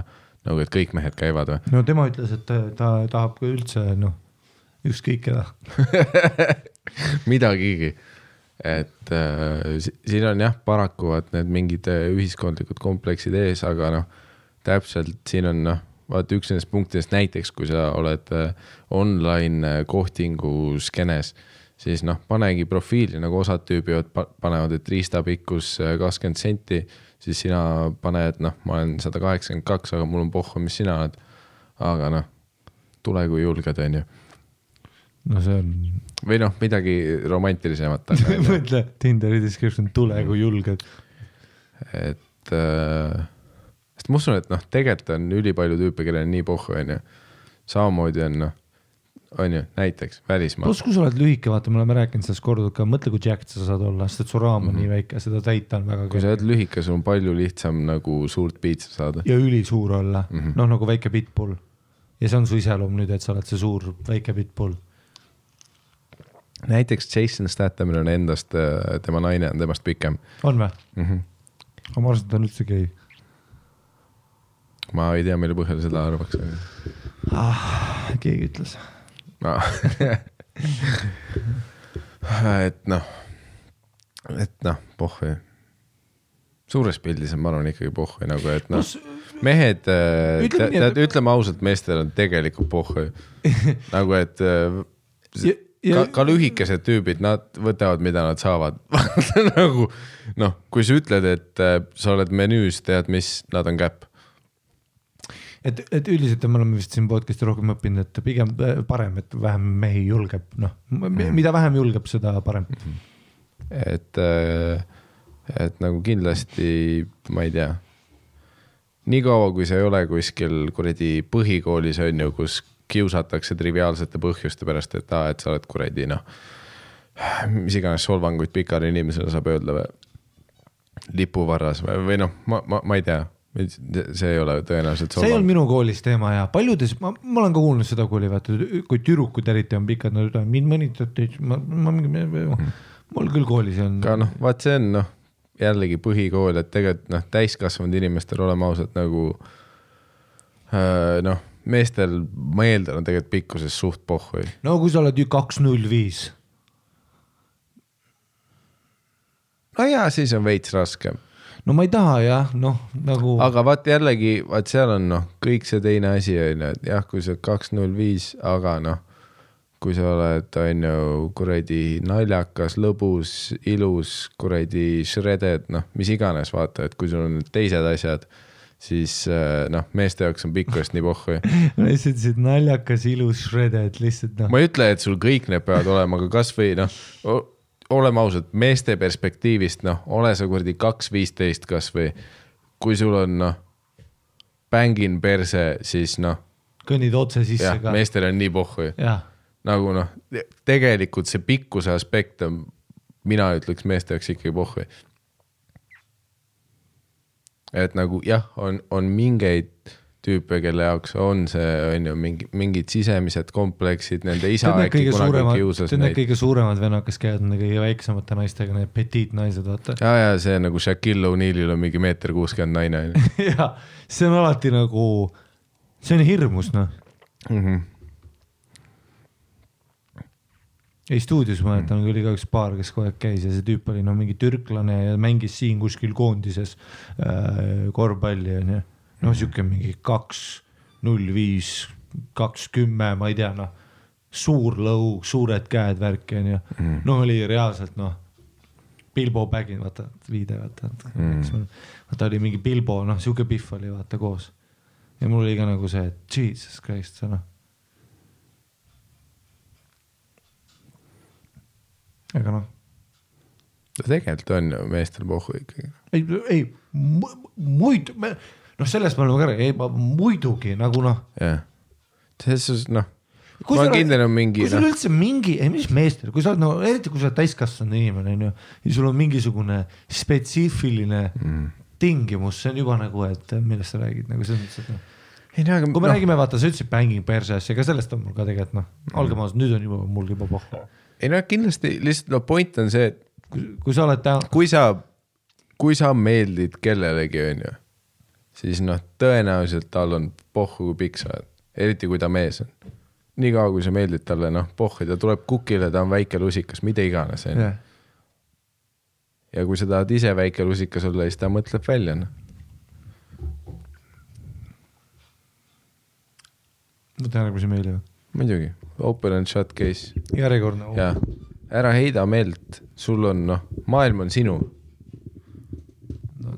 jah, kuradi noh, võta väikseid mehi sülle, kuradi noh, mine suurte meeste sülle, kõik variandid on lahti pluss noh.. väikse mehega sa saad teha seda, vaata, et sa võtad ta koju, onju, Mhm, ja, ja kui ta äh, kui ta ütleb, et ta su tussi ei söö, siis pane küpsised vaata Mhm. külmkapi peale ja ütle, et enne ei saa. mm.. noh, Kevin Hardi naine on ka temast pikem ju, jaa. pohhu ju. ja pluss Kevin Hart ülišredet ka, Kevin don't give a fuck jah. ja oot, mis ma veel ütlesin? aa jaa, see on ju eraldi mingi pornožanr on kasvõi, mitte pornožanr, aga ma olen ülipalju neid äh, stseene näinud, mis on tehtud kuskil meemideks, kus on noh, päris nagu tipp-pornos tehakse neid stseene, kus on äh, äh, nagu suurem naine ja siis äh, võetakse nagu mees äh, mehe rolli mingi noh, mingi noor tüüp, kes on üliskinni onju. ja, ja, ja ja siis nagu see, et see naine hoiab teda nagu kahe käega nagu sellist noh, nagu laipa süles, aga samal ajal võtab suhu talt sest ta on nagu süles tal nagu laps ja siis võtab suhu, mis on noh, suht fucked up, aga nagu noh, see on thing ja. siis see ka, kus vaata naine, vaata, vaata see suurem naine, see big bitch on nagu vaata kõhuli ja siis tal on nagu mingi padi on vaata säärte all vaata ja siis see tüüp on nagu noh, nagu selline väike nagu noh, orav ta seljas kepib mm Mhm. -hmm. teda vaata. kuigi nad otsivad nagu spetsiifiliselt üliväikseid tüüpe üliväikeste kannikatega tüübid, noh, sellel Biffil on noh, mountain of an ass, vaata mm. Mhm. -hmm. ja siis tüübil on need kaks väikest jäätisepalli, vaata see väike tagumik, vaata, see väike nunnu selline tagumik, vaata ja sellega kepib, vaata et jah, see on jah, see on see, aga sa saad kohe aru, et see on jälle see marketing nagu, et noh, nagu Ray William Johnson sai aru, mis lastele meeldib, siis mingid tüübid on see, et oota, palju väikseid mehi on kodus, kes on vaata mingi, et ma tahaks lihtsalt noh, suurt Ja, vaata ke- seda. kes otsivad enda- Hodorit, vaata, Enda žanrit otsivad lihtsalt, jah. kas ma võtan järgmise meili või? muidugi. ei no me leppisime kokku, ma ei loe mingi pool aastat enam. tere, Miikal ja Harimati, ei hakka siinkohal pikalt peatumagi. Kui Super. väga, väga me- meeldib podcast Vahva poiss. Teile pikad kirjad meeldivad, vahva poiss, teile pidid pikad kirjad. see on mu järgmine, järgmine tuur on mul vahva poiss. palun väga, Colin, panen ka ühe selgu seiga oma elus teile, teile. Short story long. See juhtus aasta-poolteist pane tagasi. nüüd süda sisse, mida sa noh, on poole seda. persega teed sinna. sattusin ühte seltskonda, kus viibis ka üks tüüp, kes oli mulle juba tükk aega tagasi silma jäänud. kes oli mul äh, jah, tükk aega tagasi silma jäänud. tegid Chris Rocki praegu ja tükk aega tagasi silma jääd. see, et sa ei tea Ameerika aktsendi ka. Tükk, you can't tell me. It's, pane mikker suu juurde. ja, ja, mulle meeldis vaadata ta T-särgi alt punnitavat keha. tal oot, oli mis asja, loe korra uuesti, ma, ma kadusin ära. Kelle oli- keha? sattusin ühte seltskonda, kus viibis ka üks tüüp, kes oli mulle juba tükk-tükk-tükk aega tagasi silma jäänud. mulle meeldis vaadata ta T-särgi alt punnitavat keha. mis mõttes punnitavad? noh, nagu, et ta on nii jacked aa, Jacked või? mm.. tal olid ilusad silmad, ilusad juuksed, suured käed. mm. -hmm. vaat nüüd ta üritas endast paremat muljet jätta, alustas silmadest. me kõik teame, mida sa vaatasid Neid suuri käsi mm.. ja silm on tere. sa isegi ei näe neid silmi, noh, nende suurte käte ta oli ideaalse pikkusega, aga noh, pikkust pole muidugi. esimene okay. viga, Mhm. okei et kirjutame selle meili uuesti. ta oli ideaalse pikkusega ja arukas. ja, ja noh, klassikaline jutumärkides arukas. kui oma suu lahti tegi, ei tulnudki, kui oma suu lahti tegi, ei tulnudki sealt sulaselget paska, täiesti kümnest kümme. millised geenid, küsimärk, küsimärk, hüüumärk. igatahes pärast seda õhtut hakkasime rohkem suhtlema, tuli välja, et ka mina, ka mina olin talle silma jäänud. Damn. aga kuna eestlased on ju noh, nagu meie tihtipeale ütleme, autistid, siis ega me ju jumala eest peame ju tundeid iga hinna eest varjama. käisime paar korda väljas söömas, ükskord käisime kinos. ühel õhtul mind sõidutades peatas ta järsku auto ja varastas mult suudluse, ma tahtsin, alguses arvasin, et see on midagi hullemat, aga varastas mult suudluse. kiirelt ja siis ta andis oma piitsa ja siis sa tegid sellele ka. Tegelikult olin ma juba seda pingsalt oodanud, kuid ei tahtnud ise enn esimest sammu teha hmm., sest see kord juhtus nii, et püüdsin ühele tüübile läheneda, kuid too keeras pea täitsa ära. see võib valus olla. sellest ajast kus sa üritad tüübile musikese anda suu ja, peale ja nagu ja on Sturder, liibes. ja tal, tal on öökulli peal ja siis ta pöörleb minema su. sellest ajast on mul väike kompleks, smile. Ühesõnaga olin meeldivalt üllatunud, ta huuled olid nii pehmed ja soojad. tänan õnne, et autol polnud nahkistmeid, muidu oleks ma istmelt lihtsalt maha libisenud, sest ma olin nii fucking märg. Juice, that pussy juice ma ei tea, vana ta veel on ära ütle neid asju. Juice, that pussy juice slippery. That pussy juice. mulle ei meeldi see, mis äh,, aimasin, et siit tuleb midagi ägedat. äge. kuna ma olen ikkagi hästi kasvatatud noor daam, siis intiimseks tol korral meie vahel ei läinud. meie kuramaaž oli juba mõni nädal kestnud ja ma ei suutnud talle enam vastu panna mm. -mm. I said a no, no, no. No. ta kutsus mind enda poole, majja. Vähemalt keegi ei pea metsas tampoone vahetama. mille oli väidetavalt vanaemalt päranduseks saanud. mulle meeldib see skepsis. sa ütled mulle, et see maja on vanaemalt. väidetav. maja oli väljast kena, sisse astudes lõi mind vana maja lõhn korra jalust. Kuid niipea, kui ta mind tervituseks kallistas, This shit stank, bro. ütles, et stänki, stänki. kas su vanaema suri siin majas? kas su vanaema on tapeedi sees või? ei, son, ei, son. this shit stank, bro. võta oma haisev munn ka välja. väljast oli kena, aga kui püksilukk lahti läks, oli vana munni lõhna tuba täis. Ähm, mõtlesin, et Savise koppe pluss kapsuhapsa, hapukapsa. mis asi on kope? ma ei tea, kahe B-ga koppe. mõtlesin, et Savise koppe pluss hapukapsa pluss ravimite hais. plusspunktid sai ta selle eest, et ta oli viitsinud küünaldega mässata ja isegi punase veini välja ajanud. sulgudes äkki vanaemast üle jäänud, sest see sitt maitses nagu kassikusi, aga jälle suva. brutal tüüp üritab noh, tüüp pani kuradi noh, niigi pani vanaema kappi peitu ja kuradi noh, vanaema ole koristas. kas sul veini on vanaemaga, ole vait. no mul nõukogudeaegne see viimane pudel, mis me su isaga, no anna see siin. mul tulevad naised täna.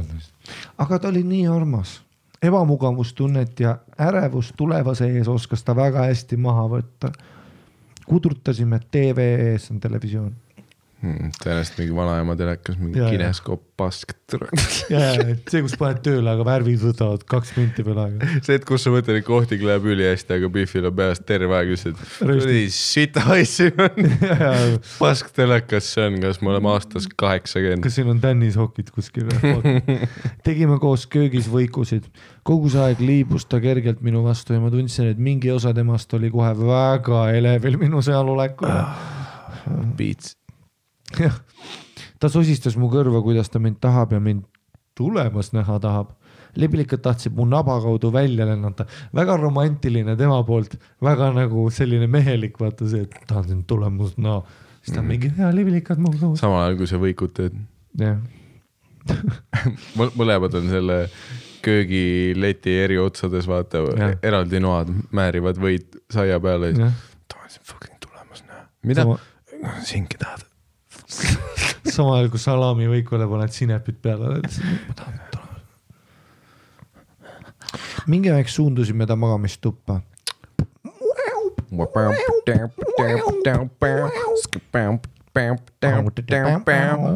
koorisime üksteist paljaks. ma tundsin ennast nagu tõelise sekspommina, kui ta mind lahti riietas olin mõni aeg tagasi linna peal naiste asju ajanud ja sealjuures uue pesu, okei okay,, ja sealjuures uue pesukomplekti ostnud, mõeldes just temale ning tema muigest tundus, et talle see ka meeldis. jess, minu rõõmuks oli ka tema väike mees kümmekümnest, no ära siis ütle väike mees, kui sa ütled kümnest kümne. ta ütles noh, ütleme midagi paremat. suur mees. no näiteks. Me suudlesime, hellitasime üksteist sixty nine ides, seksisime voodis, mina oot, mis asja? suudlesid helitasid Sixty Nine'ides või? jah, God damn. seksisime voodis, mina all, tema all, proovisime püstiselt vastu. mina all, tema all, vanaema peal. God damn, god damn. ravimilõhn oli terve tuba täis. Ma pole eluski selliseid poose proovinud nagu too õhtu selles noh sitases süldiaisus. see vend tõenäoliselt mingi võistleb kulturismis ja tegi neid kuradi. jah, see, kus sul on see võimlemiskava enne fleksimist. see, kus sa loed kolm korda kaheksa. ta oli mingi pane jalg siia, saad. päris lõbus oli, me nühkisime seal minu arust mitu-mitu tundi, mis aga juhtus, oli see, et mm. midagi ei juhtunud. mina ei saanud ega ei saanud ka tema mm.. ma täiega püüdsin, ei tahtnud talle pettumust valmistada, aga ma väsisin no täiega ära. lisaks olin selle aja peale sama kuiv kui ta vanaema kastmata lilled. uh, low blow, low blow kui see oleks nagu kuskil setis, türa, vaat see callback ka, ülihea, vaata, et vanaema kastmata lilled, sest vanaema on surnud. no ükskõik mis, noh, kuiv vanaema, ükskõik mis asi on. ja aga see, et vanaema on surnud, mis enne tuli välja ja nüüd tuss on kuiv nagu kastmata lilled, sest et ta on lohakas tüüp niikuinii. ja vaata, et ei ta ütles, et maja sai vanemat, äkki vanaema on. no ja, aga noh, lihtsalt, et noh, see on vaata, ta oli alguses skeptiline juba, ta ütles, et väidetavalt sai maja vanemat. ja see, ei see bitt, noh, see oleks Def Jamis oleks see koht, vaata, kus see või siis Dan Brendan Burgiga, vaata, kus ta tõusis püsti ja lehvitas oma. esireas kõik tüübid hüppavad püsti. oh,. Oh. see on see, vaata Def Jamis sa näed ka seda, kus üks tüüp tõuseb püsti, keerab ise publiku poole ja ütleb tõuske püsti, vaata. ei, väga hea lain, see mulle meeldis. Mhm. mulle meeldis see ka, vaat kus ta ütles, et mina ei tulnud, tema ei tulnud, vanaema ei tulnud, naabrid ei tulnud. jah. lõpuks, lõpuks vajus ta limpa üldse ära. Limpa oh!. nagu, et vene, venelaste. sest esiteks on nagu jäätise pulk, vaata. ja nüüd see nagu limpa ole, jäätis on ja teiseks on nagu limpa nagu limptikk, vaata. kui ma saaks parandada, ma kirjutaks, et lõpuks sulas ta limpa üldse ära mm. -hmm. vaata, et noh. Et noh, ma oleks pannud sinna, et ja lõpuks ta oli üldse limptikk biscuit. ja tead, mis meie ei olnud enam rollin, rollin, rollin, rollin, rollin, rollin, rollin, sest tal oli limptikk biscuit. Motherfucker. lõpuks vajus ta limpa üldse ära, mind tegi kurjaks see vastik kihelemine, kihelev saamata tunne, nojah, see, kus sa noh, blue Mhm. balls, aga naisele vaata neil kiheleb mm. -hmm. Ma olin nii pettunud. mul olid suured lootused ja ootused selle õhtu osas, isegi pesu oli ostetud. aga see oli nagu suva pulga toppimine suvalisse auku. You what now? su munn on suva ja minu augud on ka suva. Stepsel ja seinakontakt teeks ka tulemuslikumalt keppi. okei, analoog, aga noh, ei tehniliselt Stepsel ja seinakontakt teevadki kogu aeg tulemuslikult keppi. sest alati on voolu, vaata. täpselt, täpselt, täpselt. aga meie vahel ei juhtunud mitte midagi. ma saaksin kodus koristades harja lihtsalt käes hoides ka kõvemaid orgasme. Jesus, see on See on nagu noh. full juba viies. ja siin läheb brutaalseks, see tüüp üritas ja nagu tal ei noh, ole munnigi ega ta meelega nüüd noh, me lõpetasime vastaki, vastati, me lõpetasimegi vastastikusel ko- kokkuleppel selle voodiralli ära. on ka. see on rahv, kus sa pead nagu noh, kätt suruma nagu noh, Hannes Võrno kuradi miljoni mängu lõpus, kus sa said soti ja siis tuleb. kohtunik, tõstab mõlema käed üles, ütleb, see oli viik jah, see on halb. ma panin riided tagasi selga ja mõtlesin, mida teha. uh.. tema uh,, tema kutsika silmadest, ta nagu hellitab teda, aga samas mm. Ja ta ütleb nagu, et ei muidu muidu on muidu on kümme kümnest, aga tead, see esimene kord, kui me keppisime, noh. ei, kõvaks läks, kõvaks läks, aga ma ei tundnud, nii et noh. ta ei tundnud, ma ei tundnud. tema kutsika silmadest ei lugenud ma mitte midagi välja. äkki ma ikka ei olnud tema jaoks piisavalt atraktiivne, küsimärk, küsimärk Hmm. no siin võime öelda, et ei, tal oli lihtsalt nagu me ütleme, seitse paanikahoogu peas. Mm. kogu see olukord tundus nii jobu. jupp. arvasin, et parem oleks mul lahkuda, kutsusin takso. ta tõmbas dressid jalga ja saatis mu välja. taksot oh, see, kus see niputsis et sa olid enne riides, aga nüüd sa tõmbad lihtsalt shortsid ja ütled, et "Puh, ei noh. ju ma panen siis ravimaisuses pihku pärast. taksot oodates oli meie vahel selline awkward vaikus. ta ei takistanudki mind, kahju, väga kahju. no jaa, vaat, sest endal noh, tõenäoliselt oleks ka creepy tunne see, et kuule mingi, ei beebi ära mine, vaat noh. Ole veel, sest sa ei tule ei, sa saad aru, noh, mina ei tulnud, tema ei tulnud, täiesti arusaadav, kui Ta ta, tahab minna, siis noh, selles suhtes ma ei kuule tema käest tõenäoliselt kunagi ei, pluss vaata, tal on nüüd veel hullem, sest et noh, usu mind, vaata, vaata. järgmine kord tal ei lähe kõvaks. täpselt, sest vaata vaesed naised, vaata nad ei, te annate meile liiga vähe krediitit, me saame aru küll, mis toimub. ja mul on ka neid kordi olnud, kus tead, munn ei lähe nii kõvaks väga, tema ei tule. ja siis tead, hommikul on see akvartne ja muidugi ma ei ütle ei, ära mine, sest noh, paremaks niikuinii ei lähe, mul on nüüd full paanika ja ma häbenen ennast. ma häbenen sinu ees, onju. vanaema häbeneb, onju et noh, ma saan aru küll, et see on kahju, väga kahju. kuigi tegelikult tagantjärgi ma ütleks, et see kõlab täpselt see situatsioon, mis oleks lahendatud sellega, et kui ta lihtsalt noh, nagu emb-kumb nagu murrab selle jää ja tšillite niisama edasi, näiteks magate koos paljalt kuradi samas voodis ja hommikul on teine teema, onju. absoluutselt, hommikul on noh, vaat see, temal on hommikune erekas, sul Jaa. on hommikune Liumägi, noh, kõik käib, onju. ei no selles mõttes muidugi, ega ma mõtlen ka, et ega mina ja sina kaasa arvatud, me oleme nüüd noh, me oleme nüüd selles noh vanuses ka, et nüüd on pohhui, kui mul ei lähe kõvaks, ma nagu naeran veel kõvemini selle üle. Ja nagu ma oskan seda traumat üle elada, aga ma saan siit nagu kirjast aru, et võib-olla see tüüp noh, on täpselt see nagu mina olin, tead üheksateist ja sa oled noh, sa oled, sa ei tea ise ka, mis toimub ju.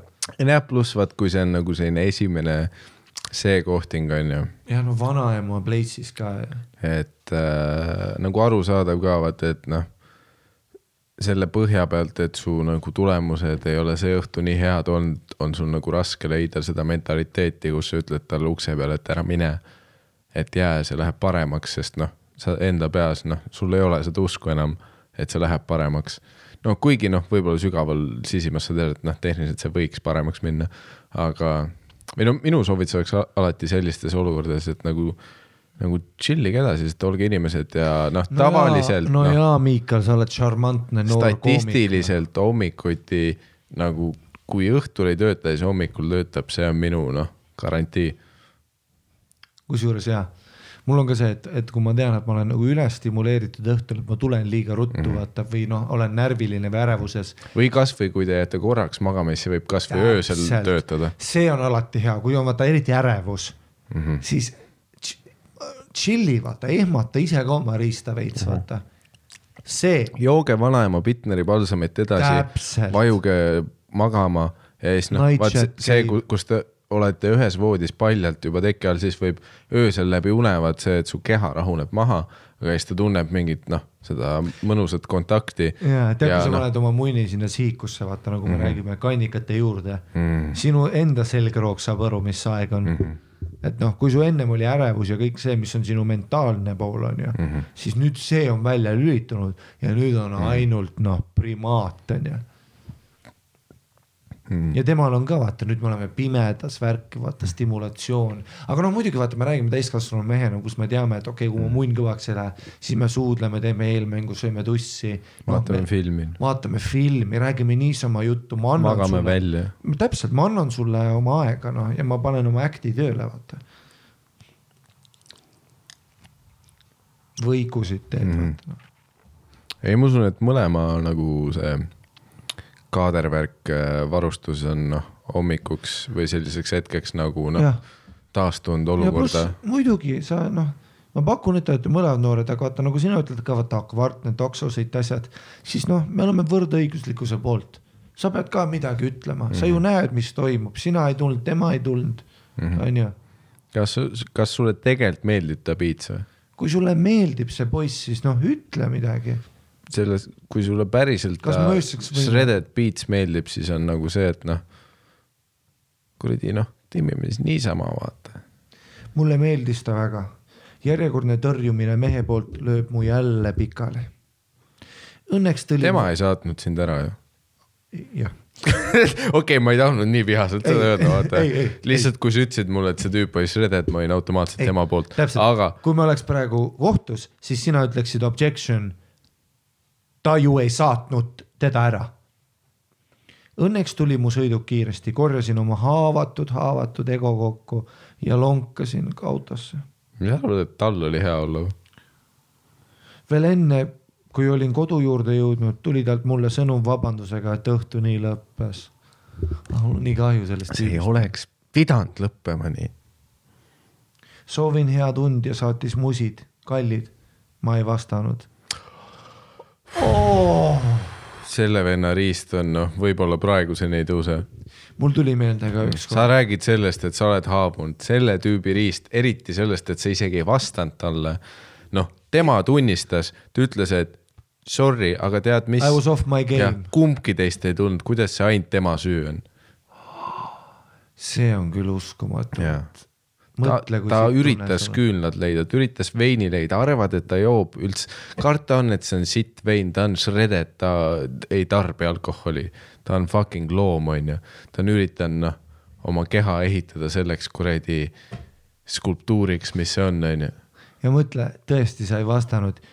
ma mäletan, kui ma olin kordi, kus ma olin nii sitt seksis, et ma ei läinudki magama pärast, sest noh, tead nagu peale rasket pommi, vaata flashback'id ja tõesti munn ei lähegi kõvaks ju, sest sa ise usud ka seda haipi, et äkki ma ei oskagi, äkki ma ei ole hea, äkki ma noh, äkki mu munn ei ole nii hea ju, onju. et noh, see on külm jah, see on mm., ma ei vastanud. pluss see nagu see maailma lõpu vibe, kui noh, nagu see, see, et noh, nagu see ülikindlalt selle mulje jätmine, et midagi ei olnud teha, sitaks oli teha no.. Miski ei olnud kaotatud veel.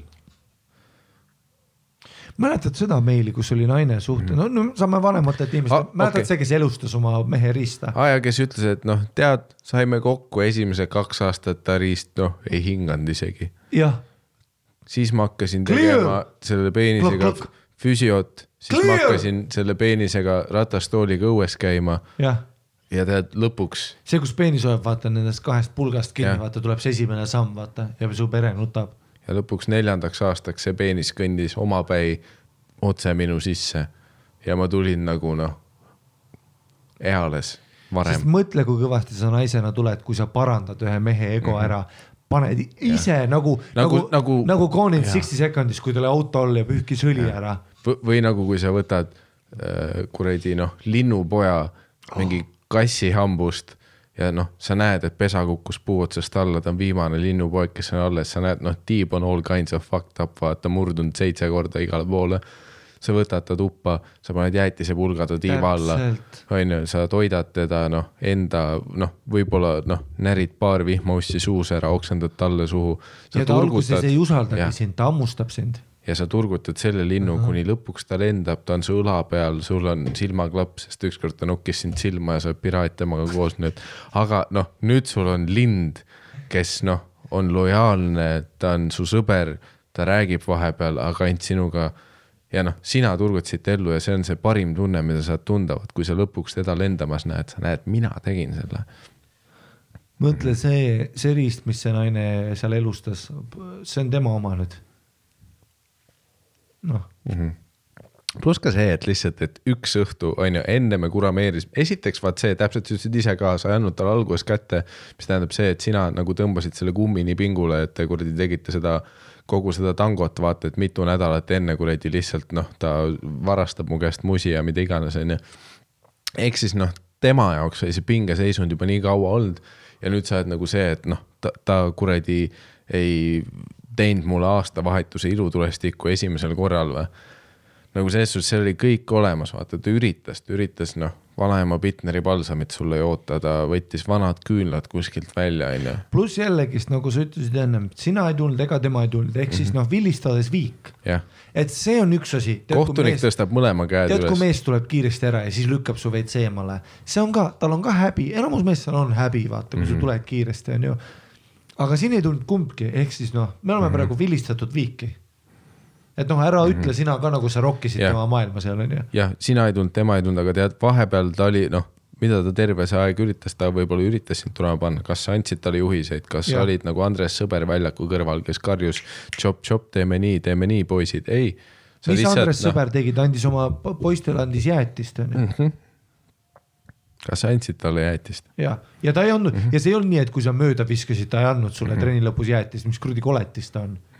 ja, ja noh, pluss see, et see oli see esimene vahekord, mida me kõik teame, et esimesed vahekorrad statistiliselt ei ole kunagi head. noh, enamus ajast on, need on üli, need on maailma imed, üliharvad kuradi, siis kui Jeesus külas on, siis on ju juhtub vahepeal, et esimene vahekord on hea. esimene vahekord on nagu, nagu öeldakse, kui sa kokaiini teed esimest korda, et su närvisüsteem on šokiseisundis esimest korda üldse mm. -hmm. et sa ei oska seda high'd isegi appreciate ida onju. ja, ja selle põhjal sa ütled, et noh, kõik on läbi, ma ei vastanud talle kunagi enam, see oli noh, kahju, ta oli nii armas, mida vittu sa ajad. see on nagu noh, kas sa arvad, et Tony Hawk, kui ta esimest korda rula sai ja proovis kick-flip'i teha, tead mis, esimene kord ei tulnud välja, ta kukkus veits perseli, valus oli sabakondil arvad, et peale seda ta oli, et aa, ei tulnud, no ju siis ei tule kunagi. ei. Tead, mis ta proovis uuesti, ta kukkus veel, ta proovis, proovis, kuni ta tegi kuradi fucking rämpides tuimalt üheksasadasid onju. jah, mis sa arvad, et ta lihtsalt vaatas üheksasadat ja mõtles, et tuleb või? arvad, et ta esimene kord tuli üheksasada välja või? ma ka ei tea. ma, ei, aga oli, ei, aga ta kukkus mitu korda seal X-Games idel ja rahvas veel rohkem läks ka, mis sa arvad, rahvas ühe korra kukub, keerab ümber, läheb ära mm -hmm. siis või? ah, et ju see ei olnudki mõeldud, ei. jah, et noh. Mis arvad, ma läksin kui ma esimest korda elus läksin, noh, ma käisin, esimest korda elus, kui ma läksin võitlussporditrennis oli Pirita Mhm. Tai-poksi klubi esimene päev, ma sain niimoodi lõuga, noh, nina veritses värki. tead, millest see kõik algas, oli see, et nagu kõigepealt oli see avkordne vaikus, on ju, tema sai aru, et midagi ei juhtu, ta mõtles, noh, võib-olla ta mõtles enda peas, et väga isekas oleks minust praegu tulla, enne kui tema on tulnud, on ju. ja siis ta noh, oli nagu see, et ju see noh, game over siis on ju. ja kes teab, võib-olla see oli see ja, ja noh, selles suhtes tema ei saatnud, nii nagu me kirjast välja loeme, tema ei saatnud sind ära ju see oli ikkagi see, et nagu korraks oli vaikus ja siis sina tellisid takso ja läksid ära, mida tema võttis märgina, et sa tahad minna ja kuna ta on näes käe, siis Ja ta ei mis- on- hakanud. mis ta on vägistaja ta ei hakka on ust Lu- kinni panema. mis ta on Louis CK ta või? nagu okei okay,, seda täna. Läheb ukse ette, hakkab pihku panema. aga tead, mis, kui sa ei oleks taksot nagu tellinud ja sa oleks jäänud sinna istuma, võib-olla ta oleks välja mõelnud, ta oleks mingi olnud nagu, et aga kas see on okei okay,, kui me lihtsalt kaisutame, vaatame filme, äkki mul on veel Bitneri palsamit, timmime, teeme võikusid edasi, mis iganes, chill ime, las ma räägin sulle nalja, räägi mulle nali, oleme lihtsalt inimesed, onju. Äkki see oleks saanud kuskile minna, onju. et noh, soovis head undi ja saatis musid, kallid. ma ei vastanud. otsustasin teda veits praadida.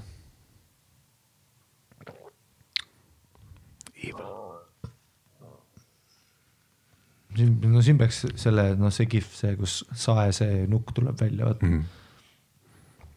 oma kuradi kolmerattalise -hmm. Lasteratta peal. see on see silt, silt on peal, vaata, aga noh, ta ei vastanudki. olin ka liiga hõivatud püksikute sättimisega, mu lady partsid olid põhimõtteliselt verele hõõrutud, damn, see tüüp ikka üritas. mm. -hmm.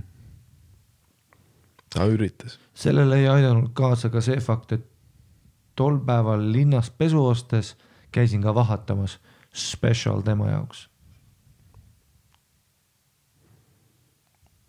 oota, nüüd tuleb, okei okay,, special tema jaoks, paraku sai mu mees sellest kõrvalhüppest teada, oota, oota, oota, oota. Wo- oota, me üldse petame praegu või? Hold up, oota, kas alguses kas ta ütles alguse, ütles või? Ütles või? kas ma ise magasin maha või? see, selles suhtes ma olen sind ainult kuulanud, ma ei ole kuulnud, et sa oleks öelnud, et tal mees on. sattusin ühte seltskonda, kus viibis ka üks tüüp, kes oli mulle juba tükk aega tagasi silma jäänud. ei, ta ei maininud, et tal on peik, no igatahes, no okei okay.. Ehk siis see tüüp teab, et ta on noh, see Itaalia, Hispaania, vaata see armuke sul ka. onju. oot, mida munni? paraku sai mu mees sellest kõrvalhüppest teada ja lendas talle oma sõpradega hoovi. suurt ma enam temast midagi ei kuulnud mis asja? tean, et käis sinise silma ja paari õmblusega mõnda aega ringi. samas mõtlen, et vähemalt sai asja eest. Mida vittu? What? kas siin oli kordagi mainitud, et tal mees on või?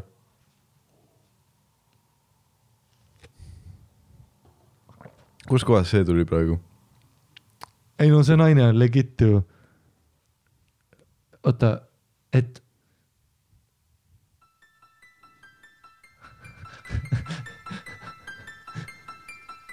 tead, mis lause on või? Vanilla Ninja või? ei, ei ole või? ei ole.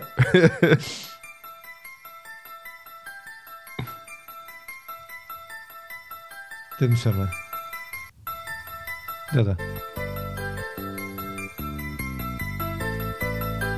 aga nüüd Okei, kõlab okei. tuttavalt. see on The Exorcism, vaata. ja, ja noh, vaata, et ta on nagu noh, see naine on kuri ju. mingid vennad lendasid, okei okay,, no igatahes lähme edasi. Samas mõtlen, vähemalt saja asja eest, ole mees, rahulda naist, pea oma lubadust, hüüumärk. mis sa teed praegu? kuradi lubadust, ei ma üritasin siit kirjast välja lugeda, kas siin kuskil on mainitud, et tal on poissmees või? no igatahes, või mitte poissmees, vaid kuradi noh, et ta oli suhtes., pane ära, ma lähen edasi. okei, okei, okei. ole mees, rahulda naist, pea oma lubadust, see on nagu Hella hundi mingi slogan juba. vaata, seal on ka seinas, vaata see mingi, et noh, joo õlut ja ole mees. Täna nägin teda juhuslikult poes, küll kaugelt, aga mulle tundus, et ta ostukorvis oli kaks punast veini. ei tea, kas ta plaanib neid üksi ära juua või kellegi erilisega. ei tea, kas ta on minule ka mõelnud, äkki peaks proovima, äkki ta lõpuks raputab mu maailma äh,. ei, ära lähene talle, ta on õmblustega. pluss hea, mida vittu, sa oled suhtes ju. hõmm, polegi ammu pesupoes käinud, punkt, punkt, punkt. Loodetavasti saan teid update ida ja siis see smile, kus keel on väljas, limps-limps. okei okay,, mu aju on all kinds of kuradi fuck. ta tundub üks nendest naistest, vaata nagu Kevin Hartil oli, vaata, oli Mao tätoveeringuga naine, vaata, kes rikkus ta elu ära, vaata. siis see on naine, see, kes rikub su elu ära, vaata, kus. nagu eriti see, mis hetkel kuradi no täielik M Night Shyamalan on kuradi noh, šamalamanam. noh alguses oli nagu see, et nagu kaks noort üritavad kuradi noh kurameerida onju, kõik tundub lilleline. veits röstis, vaata, naljakas, lõbus. ja noh, see, kus lihtsalt mitte kuskilt tuleb see, et aa, minu poissõbrale see ei meeldinud, türa arvad. pluss, kust, kust sinu poissõber teada sai, kas sa läksid, ütlesid talle mingi, et.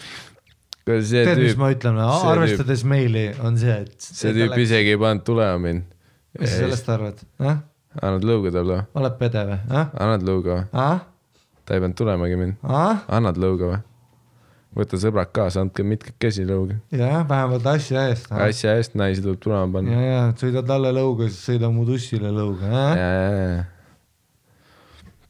Ei no see oli full Sturm der Liebe, vaata see naine, vaata tead kus. huvitav, kas ta mulle mõtleb peale seda, kus sa ghost isid teda ja siis su kuradi, jah, kuradi poissõber käis oma sõpradega talle lõuga panemas iga kord, kui see naine üksinda on, see on nagu pruuk oli vaprad ilusad, vaata mäletad, kui keegi teine läheb ruumist ära ja siis vaikselt kaamera summib sisse ja siis ta ütleb omaette, vaata. And it's all gonna just work out fine. sest noh, pulmades on toidu sees, vaata mingisugune mürk, vaata, mis tapab ära ja siis ta saab reidžini, vaata. noh, see oli väga sihuke noh, aina kurjemaks ta läks, vaata. ei, see oli küll noh, kirstordil nagu sellel tüübil oli niigi rahv juba ja siis sa saad lõuga ka veel noh. ja sul tulevad noh. jah, mingi kamp tuleb, oh, oh, minu naist kepid või? ja no pannud tulema ka või? Ma ei tea, ta ise tuli siia kuradi, ostis uue pesu, käis oma tussi vahatamas, ma ei tea, nagu sa räägid, nagu ma oleks korraldanud ise ja, selle. Special tema jaoks. jah, jah, Ah. no Tuuli Roosmaa kirjutaksid noh, kaks episoodi noh. hooaja võib-olla isegi, ja isegi võib-olla hooaja. see on noh, seda küll, see oli Netflixi täielik noh, see three part series, kus sa arvad, et see on naisest, kes ei tulnud, kuni tuleb välja, et ta oli abielus sopranodega ja noh.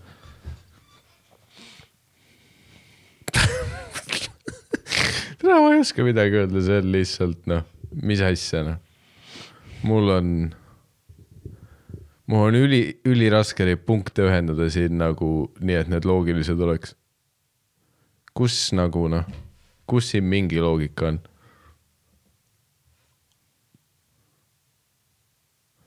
pluss nagu ku- kuidas, kuidas nagu okei okay,, sinu tüüp käis, andis talle lõuga, mis edasi nagu teie suhe oli oksis või? Sa tead, kuidas asjad töötavad onju. see ei ole mingi Benny Hill, kus ma ajan taga. ei onju, sa kepid mu naist. kui mu naine tuleb, siis on meie suhe läbi, sa tead reegleid. onju, sest nüüd on jälg tema sees onju. aa ja, et või see reegel ongi, et põhjus, miks te oma mehega saate koos olla, on see, et noh, too teine tüüp ei pannud sind tulema. jah. mis noh, tähendab, et ta sai asja eest. Ja isegi mõtle oma pika jaoks ta ei vahata tussi ka, pesu on vana, vaata noh mm -hmm.. mingi Mickey Mouse'i pildiga vaata.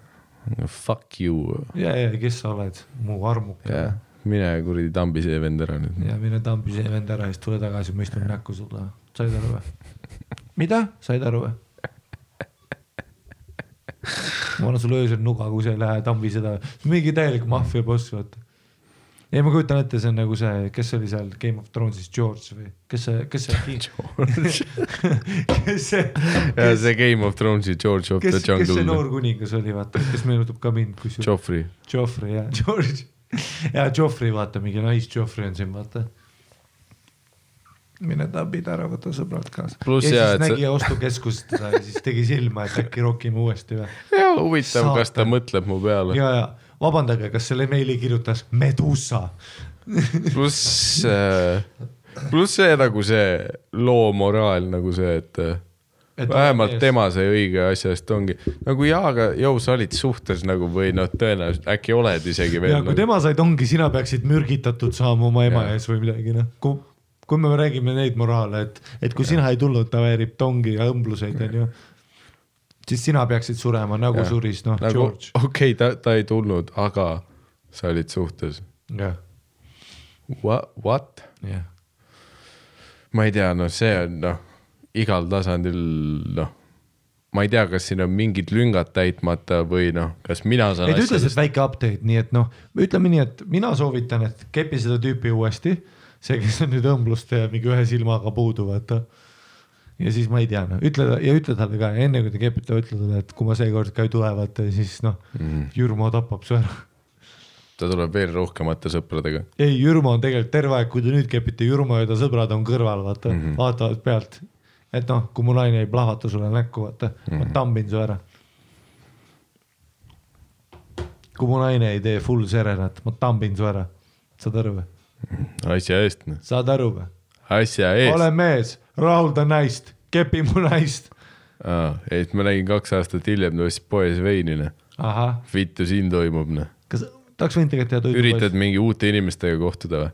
mõtle, Not on my fucking watch. mõtle Solarise toidumajas näed seda Biffi ja sul ongi vaata üks silm on kinni, sinine veel nägu paistes, armid on peal. iga hinna eest üritad eemale joosta. noh. ja, ja siis näed teda vaata seismas, ta on seal, noh, kuidas läheb siis vahepeal, jookseb järgi, aa ostad veini jah? kuidas läheb siis va- ja, ja sa näed, et ta jõuab sulle kiiremini järgi, kuigi ta kõnnib, aga sina jooksed. hõljub. ja, ja ta, ja ta hõljub, vaata. see, kus jõuad oma autoni ja ta on su tagaistmel, kuhu lähed? Ah, kaks pudelit veini jah? tundub, et keegi ei tule täna jah?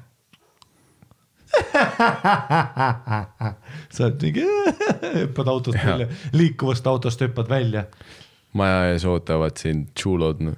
ja, ei, hombre, papi chulo, ei. You fuck.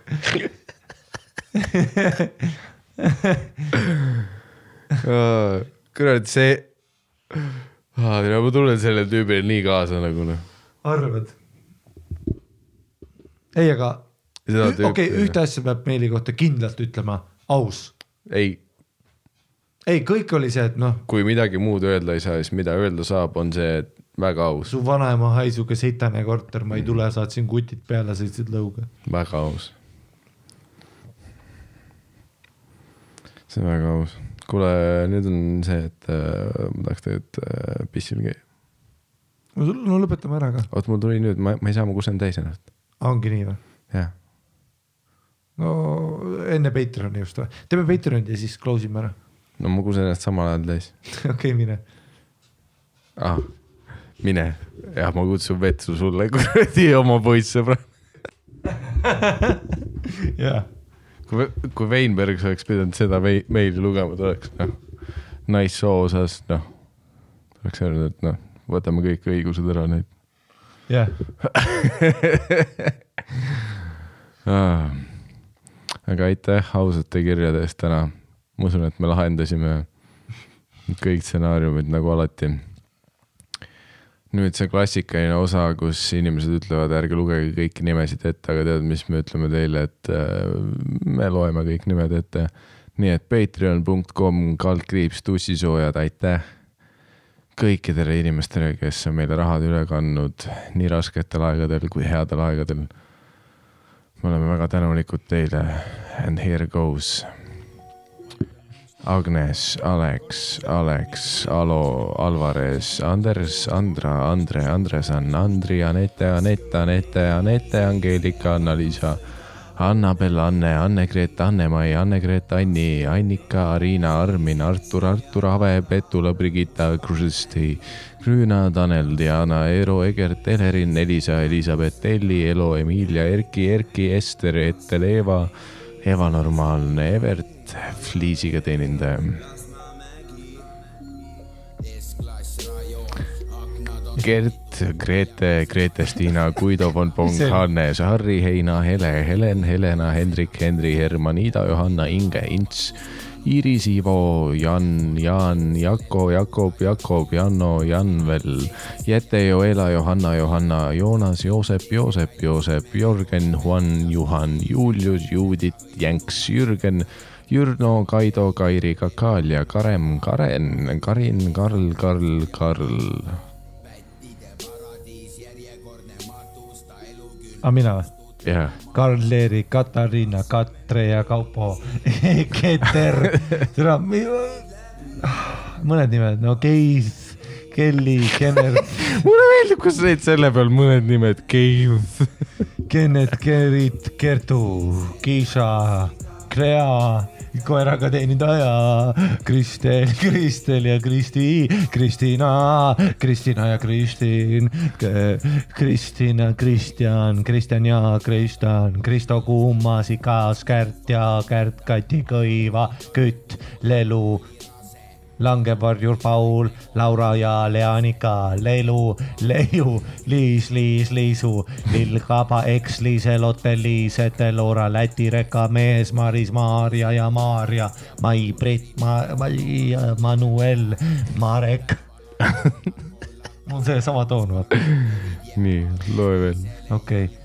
Marke, Margot, Mari, Mari, Mari, Marielle, Mari, Mari, Mario, Marco, Marco, Marco, Marlene, Merterin, eh, Martin, Martin. Mart-, Maks kahe X-iga, McFrosti kahe Y-ga, Marilyn, Mikael Mustonen, Mikk ja Mirella, Mirko, Moona, Muffin, Mõisnik ja Sale, Nikolai Nublu number ühega ja Onni, Oskar Püssi, Paul, Paula, Paula, Postnat, Clarity, Puukuur ja Raiko, Raili, Raul-Eela, Rõts, Rafael, Rasmus, Rasmus, Rauno, Rauno, Rauno, Reimo, Taavi, Raine, Retakas ja Riho.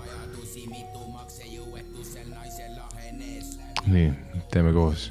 Risto, Rivo, Robin, Roger, Rutt, Rõks, Rünno, Saabastega kass, Sander, Sander, Sandra, Satanika, Sea, limonaad, Sea, purusass, Sergei, Siim, Siim, Siim, Silver, Silver, Sivart, Saaremaa, Sten-Erik, Sten-Hendrik, Stiina, Strõkker, Suu ema, Taavi, Tambet, Tartas, Tauri, Teet, Hendrik, Tiigrikutsu, Timo, Tommipoi, Ari näita munni, Triinu, Triinu, lambivend, Tuul, Ursula, Veiko, Veiko, Viktor, Vidur, Virolainen, Viivika, Volts, Xenoder, Xenodermus, Sigis, Migis. aitäh meie patroonidele, tänu teile me saame igast asju teha. Aitäh teile. Patreon.com kaldkriips tussisoojad, aitäh. mis me tänases episoodis õppisime, Mikal? naised on hullud. hullud ja uhked on nad, neid hulle. tulema ei pane, siis nad kutsuvad oma mehe. Pretty woman walking down the street, pretty woman, the kind I like to meet, pretty woman.